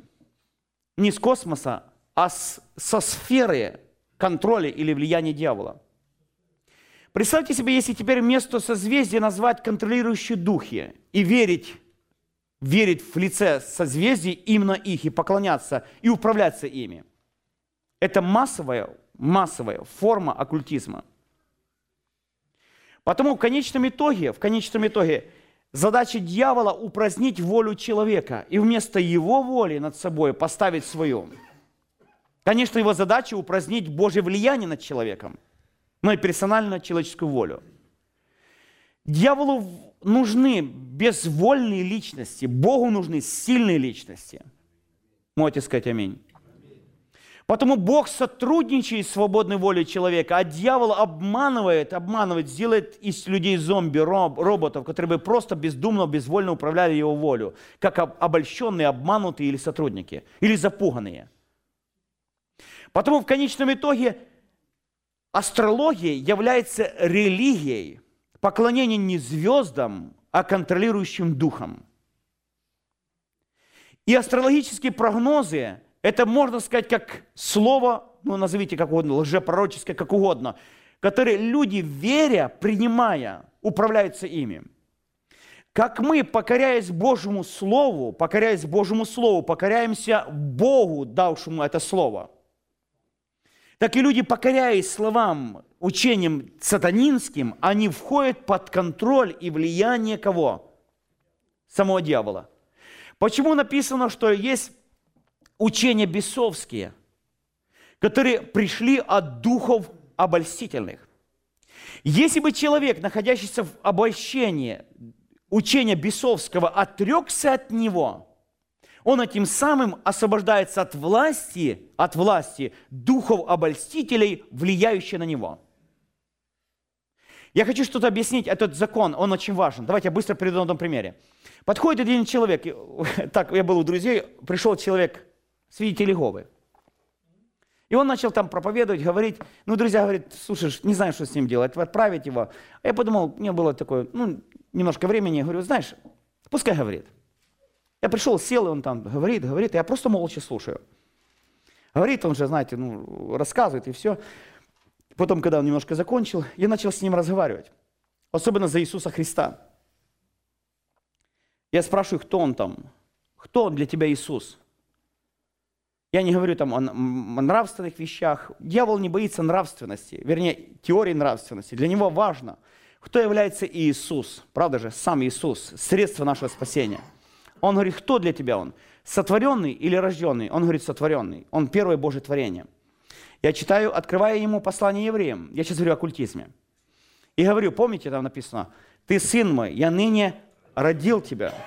И сказал Господь Господу моему, там сидят, ну, вы поняли там. Я ее спрашиваю, читай, взял, а в него Библия есть, и целая пачка сторожевой башни. Я ему говорю, читай, пожалуйста, что написано здесь. Иисус рожденный или сотворенный? Он говорит, евреям говорится, что сотворенный, а ты говоришь рожден, то есть э, рожденный, а ты говоришь сотворенный. Что здесь написано? Не, давай поговорим о Армагеддоне. Не говорю, нет, об Иисусе давай. Армагеддоне потом. И мы с ним, наверное, минут 40, около часа спорили об этих вещах. На одной только точке. Говорит, никуда не уйдем. Великое благочестие тайна. Бог явился во плоти. Это кто? Иисус. Кто Он? Бог. Но он нарастал Богом. Нет, Он явился во плоти. Мы стояли долго с ним, просто бились вот так, я, как говорит, уперся в одну точку. Я понимал, что это важная часть. Он, я говорю, кто он, рожден или сотворен? В Библии написано сотворен. То есть рожден, а ты говоришь сотворен. Что твоя сторожевая башня говорит? Сотворен. А Библия говорит рожден. Мы с ним так долго спорили, потом я в конце говорю, знаешь, я хочу тебе что-то сказать. Я взял целую пачку сторожевых башень и взял Библию. Подошел к нему и говорю, знаешь, вот то, что здесь написано, противоречит то, что здесь. А то, что здесь, противоречит то, что здесь. У тебя только один шанс выбрать одно или другое. Если ты выберешь сторожевую башню, тогда Библию, твою Библию, придется выбросить. Если ты выбираешь Библию, ты должен выбросить всю сторожевую башню и все, что вас учили. Выбирай. Он посмотрел и выбрал сторожевую башню, оставивши Библию. И говорит, что мне с ней делать, как хочешь. Потому что оно не совпадает между собой. Я верю, что тот момент, когда бы он исповедал Иисуса своим Господом и Спасителем, если бы он назвал эту ересью, если бы он отрекся от учения, за которым стоит, э, стоит дух обольститель, его бы ум освободился от контроля не учения просто, а кого? Духа. Вот почему так трудно обольщенных людей говорить и убеждать их. Это война уже не теологии только – а контроль духа, стоящих за, этой, за этим учением. Потом мы сейчас говорим то же самое и здесь. Я верю, что тот момент, когда бы исповедовал, я отрекаюсь от этого, я каюсь, я называю это обольщением. Иисус мой Спаситель, мой Господь, рожденный, а не сотворенный и так дальше. Он Господь, Он мой Спаситель, Он Мессия. Я верю, что тот момент, когда Он исповедовал бы, не только бы Он разрушил свою, свое богословие, скажем, ложное движение, но Он бы вышел с-под контроля главенствующего над Ним Духа Обольстителя – Потому так важно обращать внимание на то, что люди учат и чему убеждены. Каждый раз то же самое, читая астрологию, люди что делают? Принимая на веру, на веру, на веру то, что есть, покоряясь и управляясь ими, они отдают себя в рабы для послушания тому, кому покоряются. Как вы думаете, срабатывает ли астрология? В какой-то мере да. Почему? Не из-за того, что она говорит правду, а потому, что люди верят. Я повторю, не из-за того, что она говорит правду, а потому что люди что? Ну, есть естественное совпадение, правда же? Ну, 50 на 50. Сегодня не повезло, точно не повезло. А, а, а если человек верит, он как раз замечает то что, то, что, то, что, то, что он хочет видеть. Потом в данном случае одна из самых распространенных учений или религий на этой земле – это религия астрология, которая имеет большие корни. Поэтому каждый раз покоряясь не просто звездам, они покоряются духами, которые контролируются, контролируемы для человеком. И эта область, я говорю, касается многих областей, многих вещей. Конечно, здесь есть, можете написать, если хотите, участь оккультистов. Это книга Откровения, 21 глава, 8 стих. Книга Откровения, 21 глава, 8 стих. Я уже заканчиваю. Да, боязливых, неверных, скверных и так дальше. Откровение 21, 8. Исайя 47, 12. Исайя 47, 12. Мы также говорили, почему люди, почему люди верят. Есть несколько причин, почему люди верят. Первая и главная причина, я бы записал, пожалуйста, пожалуйста, если можно, запишите, пожалуйста. Я же заканчиваю, братья, не уходите. Первое, потому что люди желают просто счастья и благополучия. Почему люди верят? Потому что они просто желают счастья и благополучия. Скажите, нормально желать счастья и благополучия? но еще нужно иметь законный путь, чтобы его получить. Я имею в виду благополучие, и телесное здоровье, и успехов и так дальше. Почему, говорит, это не начинать, а то будет провал. Почему это начинать? Потому что будет успех. Второе. Это страх перед несчастьями и болезнью. Первое, почему люди верят во все почти такие вот астрологические другие прогнозы, потому что они желают счастья, благополучия. Второе, им движет страх. Скажите, страх перед небесными явлениями будет увеличиться в последнее время? Люди будут издыхать от страха и ожидания бедствий, грядущих на вселенную, ибо силы небесные что сделают? Можно предвидеть усиление астрологического страха или верования из-за этого страха, неуверенности? Ответ – да. Ответ – да. Скажите, усиливается ли, если люди не верят Богу и Евангелию, они обязательно вынуждены во что-то верить?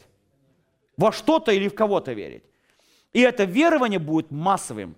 То есть люди последние дни будут как никогда верующие. Только смотря во что веруют, я имею в виду, во что верят. Как и раньше были страх и неуверенность, ну, скажем, примитивных народов, вызывали в них, как мы называем, суеверие. Третье, почему люди верят. Просто работает подражательный инстинкт или инстинкт подражания. Если тем получается, у тех получается, те говорят, те говорят, те говорят, и, конечно, оно влияет на это. Четвертое, почему? Это излишнее любопытство. Большую часть вещей люди входят в область как бы э, сверхъестественного знания, потому что их толкает туда любопытство. А почему не знать, что дальше будет? Я хочу знать, что дальше будет. А что дальше за этим шагом? И так дальше. Не только страх и желание счастья, но и, конечно же, любопытство. И последний очень важный момент – это область пропаганды или оккультизма, влияния оккультизма, пропаганды оккультизма. Скажите, сейчас пропаганда ложных движений, оккультизма и так дальше, есть у нее больше средств для, для, для сеяния, скажем, для пропаганды? Ответ – да. Если бы церковь больше воспользовалась средствами, данные Богом в последнее время, чтобы их не воспользовали оккультисты. Это говорится как раз об этих сторонах. А я очень быстро прохожу. Какой же бывает результат всего этого падения? Или давайте скажем немножко выход. Это я быстро прохожу. А, какой же, давайте еще момент, извините, путь падения в астрологию. Во-первых, люди убирают Бога из жизни человека. Вместо него ставят звезды или в конечном итоге кого мы говорили ставят? Дьявола, духа. Они убирают Бога из своей жизни. Второе – Астрология не ставит моральные условия для получения счастья и избежания несчастья. Астрология не ставит условия для приобретения счастья и избежания несчастья моральные устои. Можно, астрология говорит, если ты блудник, так будешь иметь проблемы – она не ставит никаких моральных устоев. Делай, что хочешь, но выполняй астрологические допустим, э, прогнозы и будь счастливый или несчастливый. Она не ставит никаких моральных законов, никаких моральных принципов. А что Писание говорит? Она ставит довольно жесткие моральные условия для получения благословений. Как вы думаете, по какому пути люди пойдут? Которые ставят или не ставят? Которые не ставят. Делай, что хочешь, в принципе. Следующее – Астрология упраздняет свободную волю человека, превращая человека в робота. Вы заметите, что делает Бог? Он возвышает личность человека. Как ни странно. Бог, заметьте, не просто говорит, мы его творение. Если бы мы были рабами Бога, только Бог сказал, вы только рабы мои, это высокое достоинство. Представляете, как царица Савская восхищалась слугами или рабами у, у, у Соломона – если мы слуги или рабы Бога, это вообще потрясающе. Но он говорит, вы не рабы, вы не слуги, вы мои дети. Он даже больше говорит, вы не просто мои дети, а вы что? Друзья мои. Аминь. Друзья мои, вы заметите, насколько Бог поднимает человека, чтобы сотрудничать с ним, уважая и считаясь его свободной волей. Дьяволу выгодно делать человека робота, безвольных, бездумных и так дальше. Просто упразднять свободную волю человека. Выполнять точно дословно каждый день астрологический прогноз, не думая, не считая со своей жизнью, и ты будешь успешный избежишь всяких несчастий. Следующий, что важный момент, он исключает место молитвы. Вообще, А это серьезно. Следующий момент, он подчиняет себе и говорит, что единственный выход – подчиняться тому, что я контролирую тебя, или то, что говорю. И, конечно, последняя очередь, шестая часть, конечная цель дьявола – это поклонение ему. Он сильно всегда хотел быть Богом, или как Бог. И, конечно, он имел всегда, хотел иметь его цель, иметь много людей, которые бы поклонялись ему. Это конечная цель. Почему астрология настолько опасна, как и любая форма оккультизма, я вот привел эту часть. И мы говорили четыре шага к освобождению. Я очень быстро постараюсь закончить. А, четыре шага освобождения от оккультизма. Первое. Это первое признать или осознать, что учение, действия, информация, поступки являются не только греховными, но и оккультными. Конечно, если они оккультные.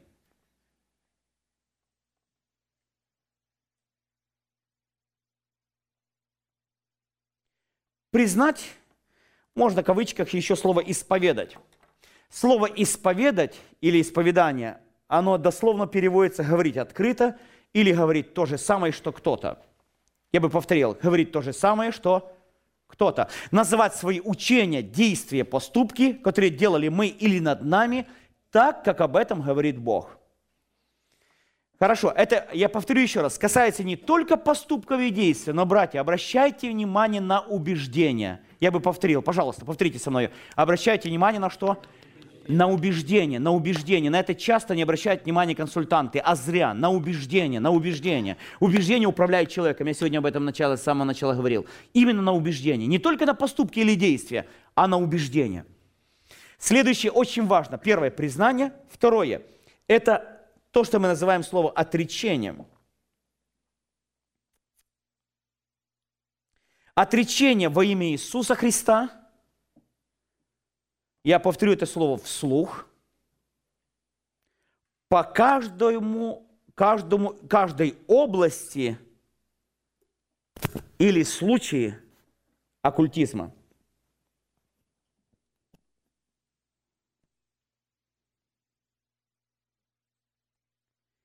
Если один человек обращался пять раз к одной и той же бабке, нормально, если он признает это оккультным и отречется от этих, ну, от этих походов, поклонений, действий.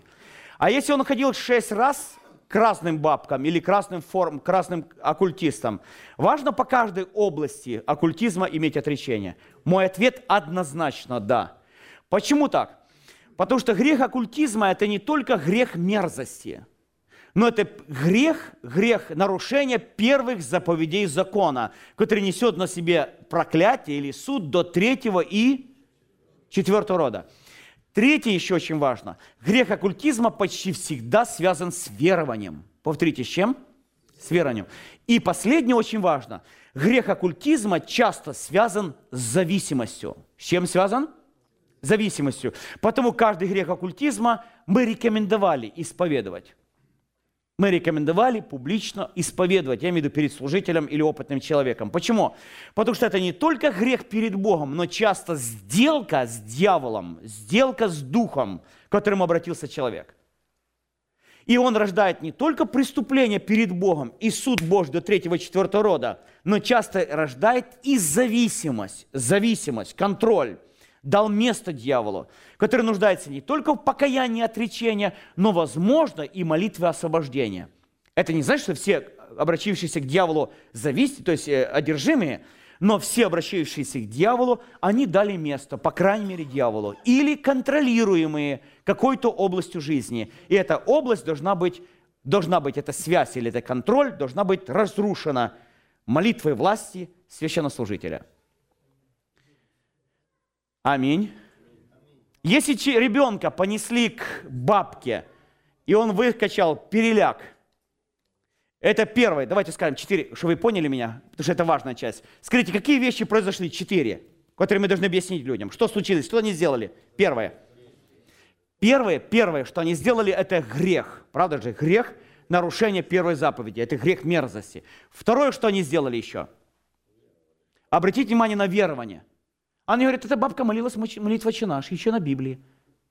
Вы, вы говорите отречение, она на всякий случай отречется, даже попросится вас помолиться, а она все-таки продолжает верить, что эта бабка вообще святая, потому что она уже не замужем и довольно неплохая и так дальше. В нее осталось верование. Мы говорим, бабка хорошая, прекрасная, мод хорошая сама по себе. Но это не значит, что она, поняли, да? И молитва «Отче наш», который чаще всего шептушки молятся, это только магическая формула, а не молитва обращения к Богу. Кто меня понял? Это чаще всего магическая формула, а не форма обращения к Богу. Потом это не молитва, а магическая что? Форма, магическая, магическая, ну скажем, там, неважно, заклинание или молитва чинаш, это не имеет значения. Главное, что она произнесена. Потому это убеждение должно быть разрушено, иначе оно будет контролироваться дьяволом, даже после нашей молитвы. Третье, что человек сделал –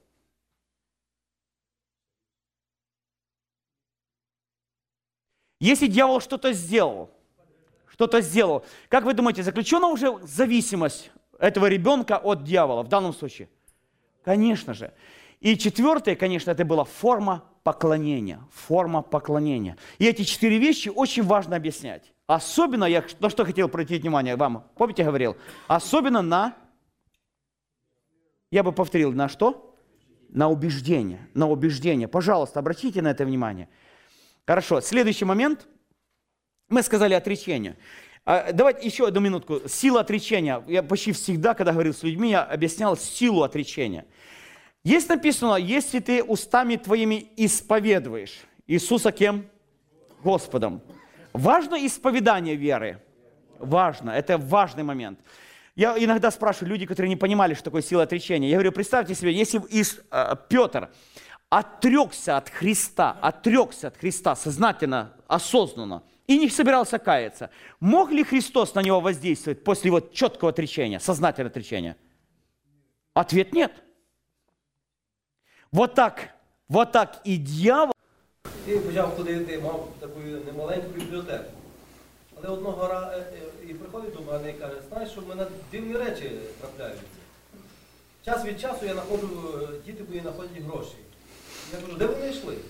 Каже, тут, каже, в книжках, а така ну, на Україні економічне положення було тяжке. І знову через деякий час каже, тату, ми 5 рублів знайшли, чи там 3 рубля знайшли. Я удивляю, каже, я всі книжки перетряс. Як можна гроші знайти? Але одного разу, каже, жінкою так сиділи, що йому просто щось як воздухом тако дмухнуло. І він подумав, а я в слідчому під'їзді жив. Потім каже, прийди прийди до нас. Я прийшов. Каже, ти знаєш, странні вещі якісь з'являються в бібліотеці. Але я так глянув на бібліотеку туди, на ті книжки, бачу, що там книжки є не тільки які такі шкільні, але є такі о, сексуальні, такі е, недобрі. Я кажу, ти повикидаєш книжки, і тебе перестали гроші. Трудно выбросить. Кто знает, что есть много амулетов, да? И вот эта женщина позвала и тоже, извините, я уже чуть задержал, попросил вас. Мы зашли, зашли, она говорит, знаешь, вот в комнате у нас присутствует прямо реальное ну, присутствие дьявола. У нас, говорит, была проблема в семье. И пришел один колдун. Он, говорит, что-то сделал в доме.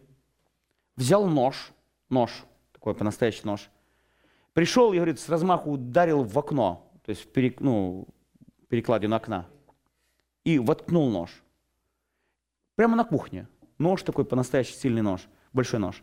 И сказал, говорит, пока этот нож в окне, как бы твое проклятие, все несчастья прикованы.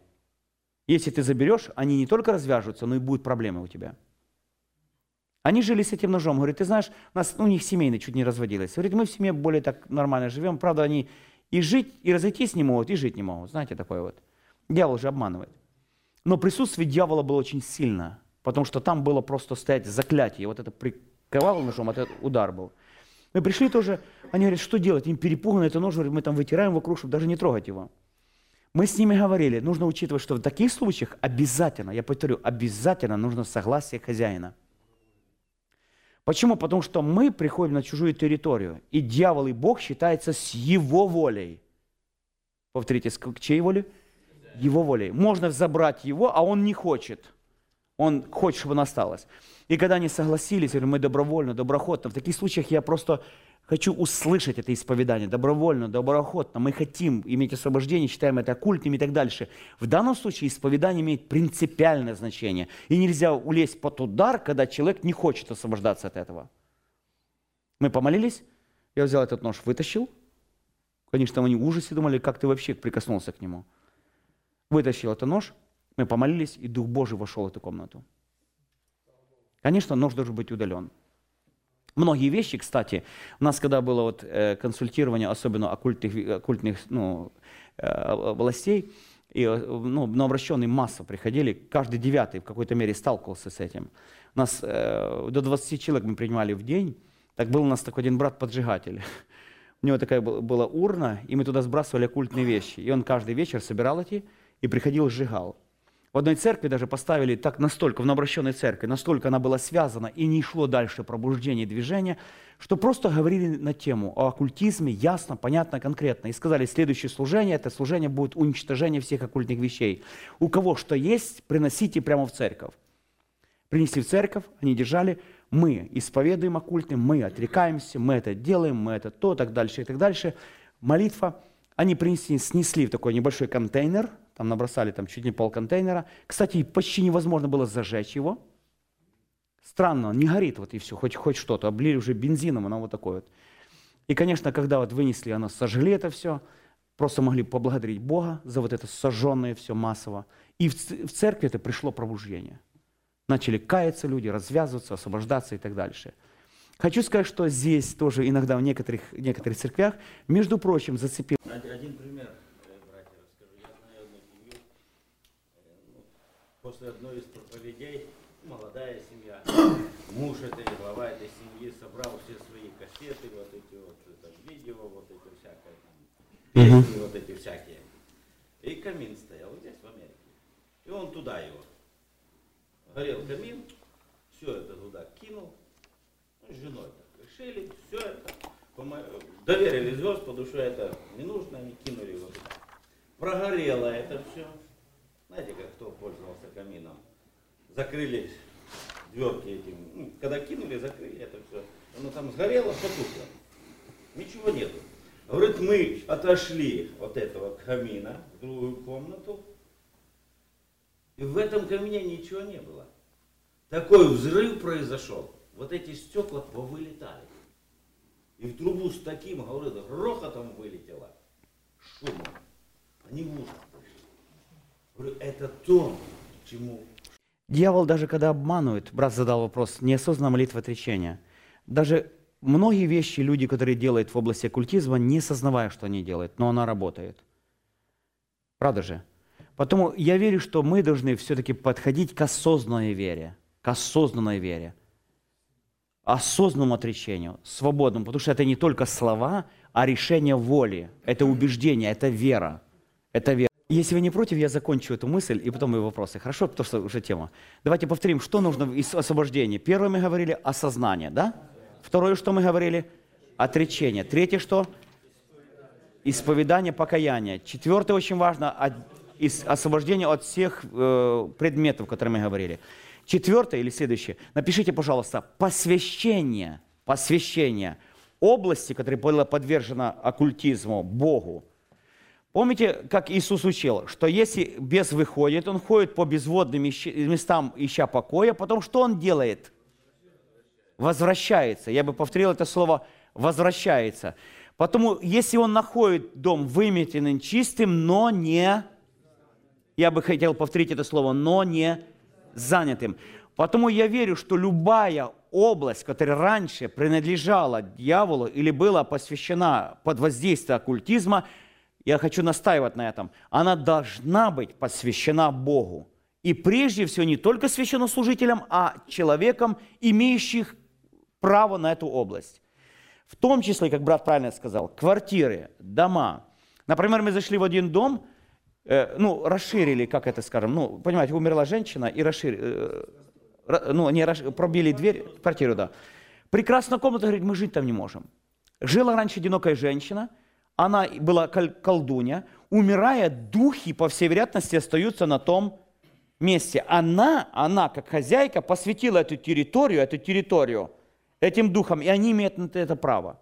Что дьявол, духи не хотят? Иисусу кричали, что они не хотят, боятся.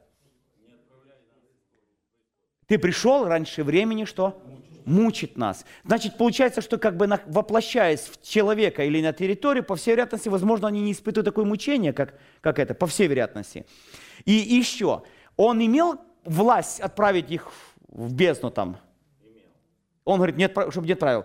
Но по, когда они воплощаются в тело человеческое, территориальное или животное, они остаются на этой территории. Когда они воплощаются в человеческое, животное или территориальное, посвященное область, они остаются на этой территории. Потому они нуждаются в воплощении. Я повторил это слово. Какое в чем? Воплощение. Человека, животного или посвященную территорию.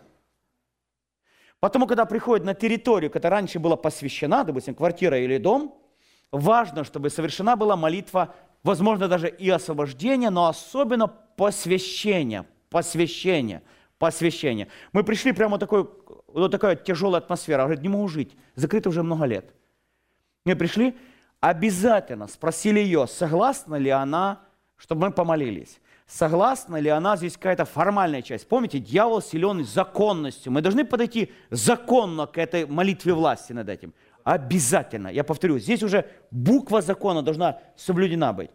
Вы даете как хозяйка право на нашу молитву? Да. Вы хотите как хозяйка этой территории призвать имя Божие? Да. Вы хотели вместе, чтобы она была посвящена Богу? Да. Вы хотели, чтобы было все издано? Да. Вот это, понимаете, официальная часть становимся на колени, чаще всего оно происходит мгновенно. Почему? Решен дьявол законности, законного права влиять и контролировать эту территорию, данную предыдущей хозяйкой. Коротенькая молитва, и Дух Божий сошел настолько сильно, что эта неверующая женщина начала плакать. И знаете, чем закончилось? Она говорит, если вот это темное стало таким светлым и прекрасным, я потом сказал – вот так и в вашей душе еще столько темного, греховного. Хотите, чтобы оно стало таким, как вот эта квартира? Он говорит, хочу. Примите Иисуса не только комнату, но в ваше сердце. И она прямо попросила, Господи, войди меня и сделай вот такую прекрасную, как вот в этой комнате. Заполни Духом Святым. И сразу же приняла Иисуса Христа в свое сердце. И начал ходить на собрание. Настолько сильно произошла перемена. Но я хочу, не вмешивайтесь в чужую территорию со своей властью, когда вам не дали на это право. Люди не дали права, люди не дали права, люди не дали права. Мы можем потерпеть поражение. Мы можем потерпеть поражение, потому что дьявол силен законностью. Потому, допустим, если ребенка носили к бабкам, гадалкам, когда женщина покаялась, отреклась, должна даже этого взрослого сына она отдать, посвятить Богу, или даже если маленький. Обязательно, обязательно я посвящаю Господи. Я отрекаюсь от этого посвящения и посвящаю квартиру, дом, жилье, что там еще было. Оно обязательно должно быть посвящено Богу, отдано Богу. Иначе возвращается дьявол, он может нанести удар. И удар должен, может быть очень силен. Я говорю область посвящения. И последнее. Мы говорили о молитва священнослужителя или молитва власти – молитва священнослужителя или молитва власти, который использует единственное имя, которое подчиняется все. Это имя Иисуса Христа.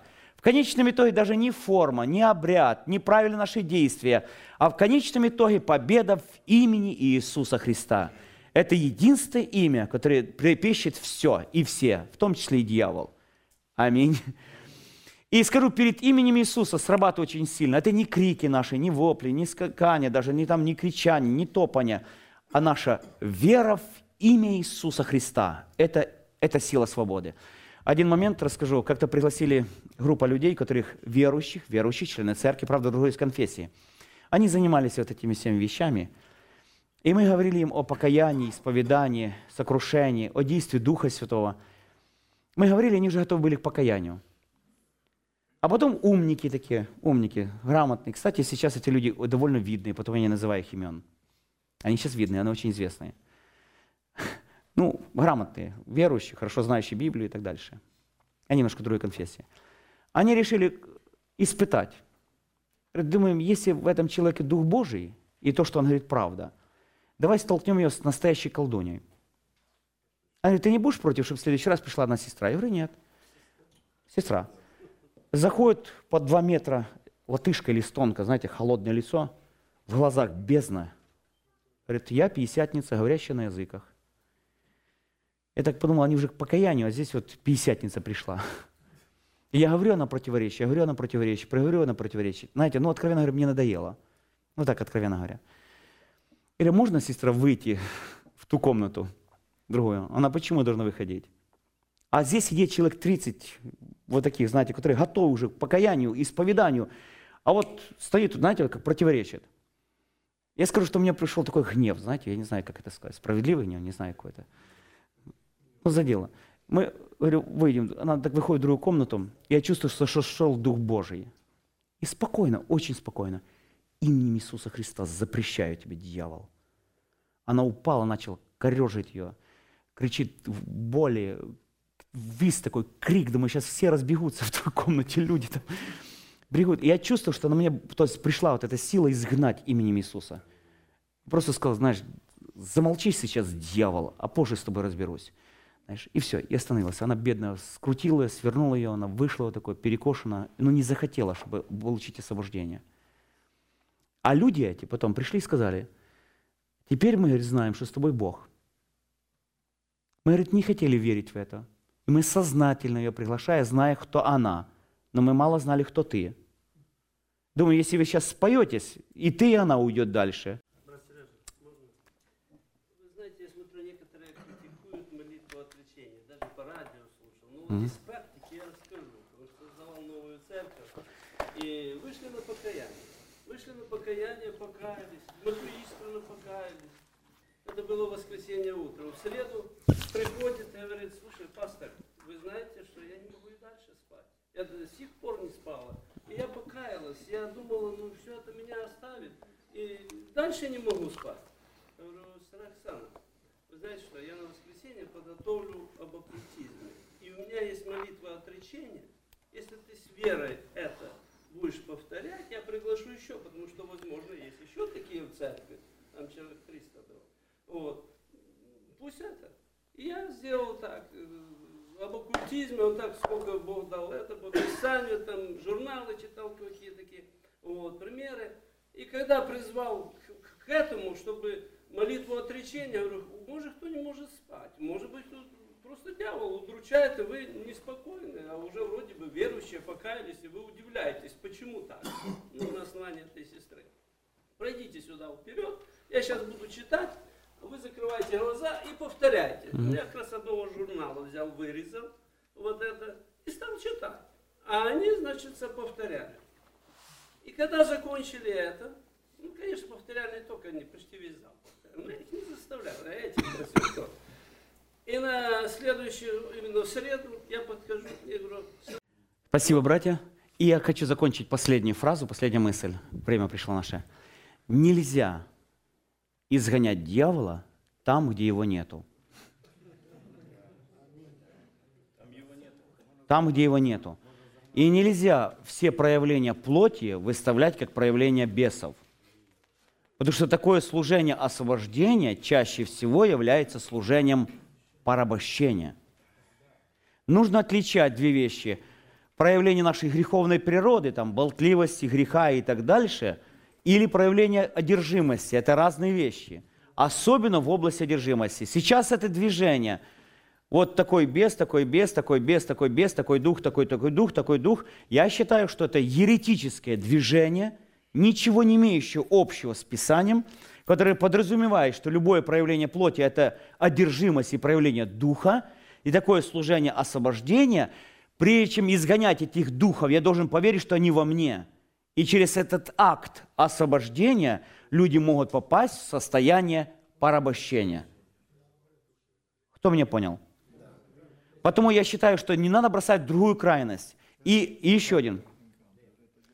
Ну, я сейчас не говорю, да, я говорю, ну, некоторые вот формы сейчас, вы знаете, такое движение. Например, я спрашиваю женщину, говорит, меня выгоняли 44 беса. Ну, я спрашиваю, хоть какие бесы из вас, или духа, вернее. Она говорит, болтливости. Я спрашиваю, а сколько сестер одержимы этой духом в вашей церкви? Она говорит, почти все. Ну, говорю, после изгнания духа болтливости вы что, болтать перестали? Говорит, неделю держалась, а потом сорвалась.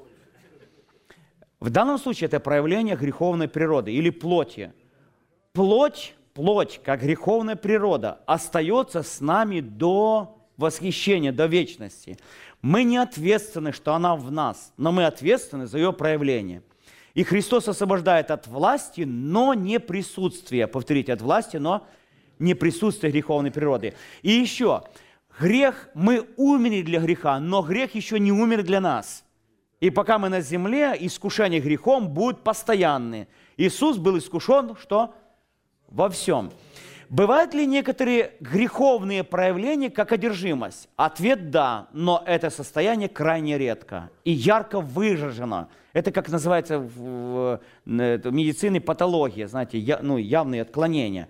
Вот в таких случаях может быть проявление греховной наклонности ярко выраженной, как одержимости – но нельзя за каждым вещами видеть духов.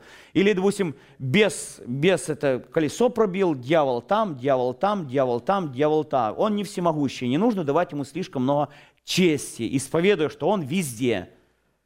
Чем больше чести, тем больше влияния. Чем больше чести, тем больше влияния. Поэтому нельзя бросать от одной крайности, пренебрегая вообще его влиянием, и бросаться в другую, что он за каждым кустом. Ну, я прошу прощения за это выражение – Потому в данном случае, или вот такое, я спросил те людей, которые участвуют сейчас в служении освобождения, вот каждому, каких самых больших духов вы гоняете? Вы гоняете? Они сказали, духа непрощения. Но нигде дьяволу, на дьявола не возлагается ответственность за прощение. Таким людям нужно привести к состоянию, к сознанию покаяния и прощения, и помощь человеку от Духа Святого, а не через их знания. И еще один момент – Каждый раз, когда люди выгоняют какого-то духа, духа, как греховной наклонности, или греховной наклонности, как духа, этим подразумевает, что через изгнание они могут освободиться от всей греховной природы. Это ересь. Пока мы на земле, греховная природа останется с нами. Христос освободил от власти, но не присутствия. Можете повторить, от власти, но не присутствие. А присутствие всегда будет с нами. Отпустишь на минутку, и оно проявляется. Потом у нас есть вот страсть и похоти. И еще один момент, на который хочу обратить, извините, особое, особое сейчас внимание, особое внимание, на связывание дьявола. Связываю, связываю, связываю, связываю, связываю, связываю, связываю, связываю, связываю. Я знаю с Писания, что однажды будет он связан, и однажды будет развязан. Все, что мы должны делать, это противостать. Повторите, что делать? Ну, ну, прости, брат, уже. Противостать – это вот знать стать против, понимаете? Вот, стать против, противостать. И при том, спасибо, чем противостать? Твердую верою. И он убежит от вас. Второе, что еще дано право или власть нам что делать? Наступать. Понимаете, да? Иногда действительно не давать места, не покоряться – учить людей больше истине о Христе, чем всем вещам о дьяволе. И еще один момент. Учение о так называемых глубинах сатанинских для большинства людей крайне опасны. Я повторю еще раз. Учение, распространение учений о так называемых глубинах и ужасах сатанинских для большинства людей, даже истинных, крайне опасны. Это как для маленьких детей говорить о сексуальных извращениях. Я верю, что для людей, которые Бог посылает в служениях, Он и даст и понимание некоторых глубин, так скажем, сатанинских. Да, да, давая откровение, Он даст и власть ими пользоваться. Потому такие книги, как Ребекка Браун и другие, для массового прочтения, считаю крайне Спасибо за вопрос. Брат спрашивает, мы узнаем, что некоторые компании, футбольные, футбольные эти э, команды, э, некоторые исполнители песен и так дальше реально связаны с дьяволом. Правда. Но, особенно если это касается продукции, апостол Павел говорит, если мы покупаем на базаре, покупайте и пользуйтесь без всякого что исследования. Но если вас предупредили, это посвященное дьяволу, не кушайте ради совести кого? Того, кого, кто сказал об этом. Потому если шампунь, шамп, издатели шампуни, возможно, мы не знаем, отданные там или посвященные, я считаю, что беритесь и нормально мойтесь, и ваше тело находится под Божьим...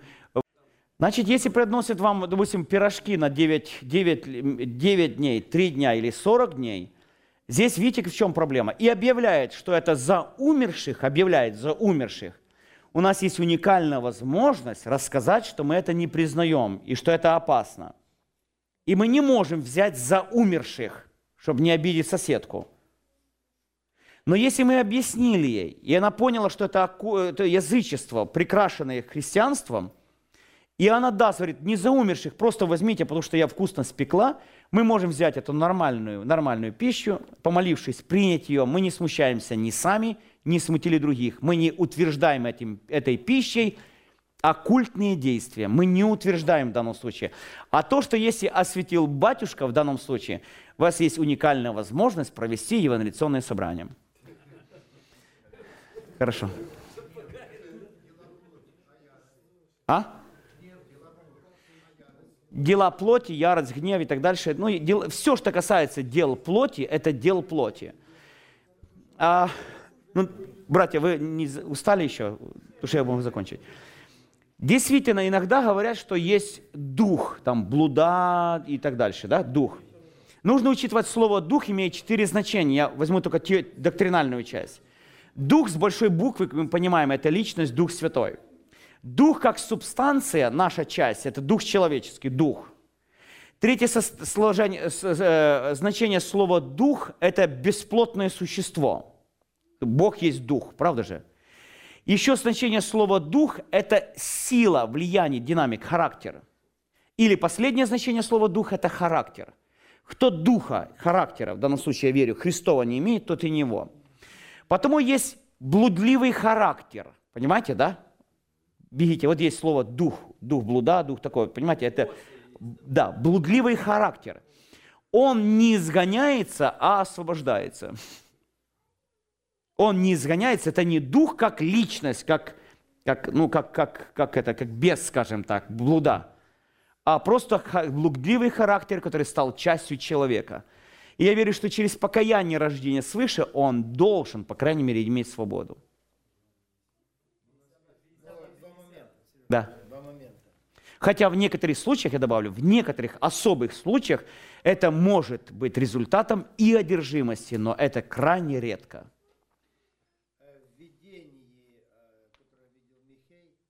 Видел там Господа, и стояли духи, да. и кто пойдет и склонит Ахава, да. я пойду кто ты? Я сделаюсь духом лжи. Да. В устах пророков. Второй момент. Э, на территории Мадиама, угу. так мне кажется, владычествовал именно дух блуда. Угу. И никак вообще в эту территорию. Да. И повальный блуд. Да. И даже и, и князья, и их сыновья повальный блуд.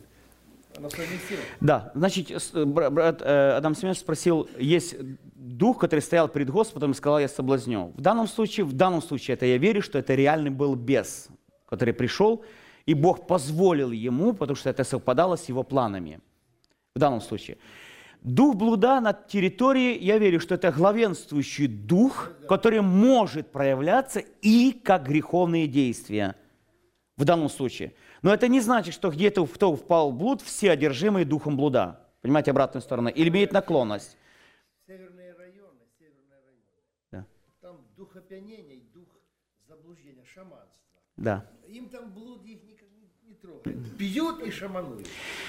Если вы не против, давайте возьму еще одну минуту, буквально расскажу за одну историю. Это реальная история. А, однажды мы были, вот, а, ну, наши миссионеры, так как мы больше обучали миссионеров, этом, ну, сотни, и мы были, посетили одну группу миссионеров, и они евангелизировали один поселок. Это на юге Украины. И там, знаете, виноградники, и там приезжали студенты. И действительно, вот там, как Адам Семенович говорит, действительно на той территории вот дух, главенствующий дух этой территории, это был блуда. Настолько люди массово вот, вот блудили, вот, ну, вот как, как, как помешанное такое слово, прошу прощения. Вот, ну, неестественно и притом однообразно. Чаще всего такой главенствующий дух берет часто, старается взять людей или личности, через которые он бы мог проявлять свою силу над этой территорией. Братья сколько приходили, проповедовали, и ничего не получалось. Как связаны. Говорит, с трудом вымучаем проповедь и ничего не можем сделать. И вот когда они продолжали молиться, кто знает, что иногда Бог удивительным образом берет немощное, чтобы посрамить сильное. И иногда первые каются оккультисты. Первое, так по Писанию было, помните, каялись оккультисты. И вот надо же было, вот девушка и мать, которые контролировала вот этот, эту, эту территорию, они пришли к Богу и покаялись. Пришли, покаялись пред Богом. И она рассказывает, ей лет 17-18, такой, лет 18 может быть, ну, может 19. Она говорит, и это правда, я уже с этим встречался ну, не один раз. Она говорит, я свободна, я с самого детства, когда я родилась, я говорит, было чувство, что я неестественно, обладаю определенной сексуальной силой влияния на мужчин. То есть любого мужчины, который шла по улице, я могла даже в спину ему послать энергию, и он поворачивается, приходит ко мне, и как помешанный, он спит со мной свободно. Хотя для меня, говорит, это в общем не надо. Я, говорит, свободно могла контролировать. Вот настолько этой силы. Мужчины, которых она посылала энергию, сами приходили, опять же, говорит, такое чувство, как в огне, как вот что-то перемкнуло. Говорит, я почти не мог владеть собой. Конечно, это женщина, девушка, которая владела э, вот так. Она говорит, мы имели иногда по много мужчин в один день. Я говорит, свободно выбирала и влияла на них. Это дочь и мать. Она пришла в церковь. И когда мы приехали на эту, ну, эту местность, наши ну, миссионеры говорят, слушай, слушай, мы не знаем, что делать. Она покаялась, искренне ходит в церковь, но что-то в ней такая она подавлена, какая-то раздавлена, какая-то в таком состоянии ходит. Мы пришли к ней и начали разговаривать с ней. Она покаялась. Поймите, что из-за этой силы она чувствовала себя власть, знаете, важной, сильной, владеющей, управляющей людьми.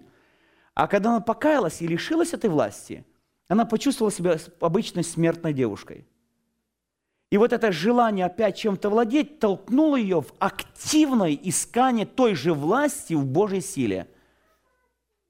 Помните, один говорит, дайте мне эту власть.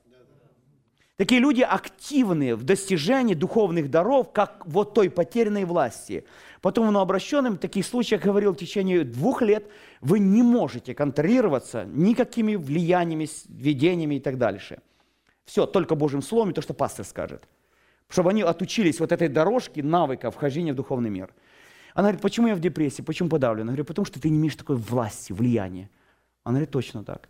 И когда мы говорили с ними, и Дух Божий просто сверхъестественно сказал, это контролирующий Дух, который управлял на этой территории. И когда мы молились, и просто когда говорили, ну там дал Бог немножко такой сверхъестественное откровение, и говорили, она получила внутреннюю свободу и наполнилась Божьей радостью. Настолько такой сияющий, такой счастливый, лицо и такое не, не та, которая прошла сотни мужчин, а знаете, вот такой какой-то сияющей чистоты, такой прямо святости, чистоты. И в этот же момент после этого в молитве, даже это не молитва, это просто слово освобождения, говорите, братья, теперь идите в тот поселок и евангелизируйте, там будет церковь. Пришла победа, был связан сильный. И раз, теперь грабьте все, что под ним, идите и евангелизируйте. Потому я верю, что в некоторых случаях, в некоторых случаях может быть владеть и дух нечистый, злой, который проявляется как греховная наклонность, но это ярко выраженная наклонность. Но это не значит, что любое проявление нашей греховной природы – это уже бесы в человеке. Это крайность, ересь, я считаю, что это опасная ересь и опасная крайность. А? Что? Порнографии? Видите, дух – это сила. Если рассматривать, что это порнография, которая привязывает человека к порнографии сама по себе. Кто-то сказал, э, просматривая программу ТВ, покаяние артиста, который снимался в порно фильма. Он покаялся и говорит, я чувствую, естественно, я не мог бы так делать при съемках, как я делал. Я уверен. Значит, некоторые сверхъестественные способности, мы в прошлый раз говорили, даются Богом или дьяволом. Сверхъестественные способности. Они имеют только два источника. Потому люди, которые снимались, многие из них, по всей вероятности, водимые или управляемые духом, возможно, как мы говорили, и получили способность от духа. Но это не значит, если человек посмотрел порно или даже ее опять влечет, что он уже одержим. Хотя может стать дальнейшим и одержимым. Может быть, это явление надо рассматривать дух сфер. Да, как духовный и дух. Это же не дух, и стакан да. не дух. Да. Это физическая сфера. Да. Колется, и сразу да. там может быть нарыв, краснота. А за этим такое сильное желание, стремление, зависимость. Угу. Значит, давайте я сразу отвечу. Если Бог позволит, мы будем, когда мы рассматривать личность, личность. Мы будем говорить о зависимости и созависимости. И там рассмотрим эти вопросы.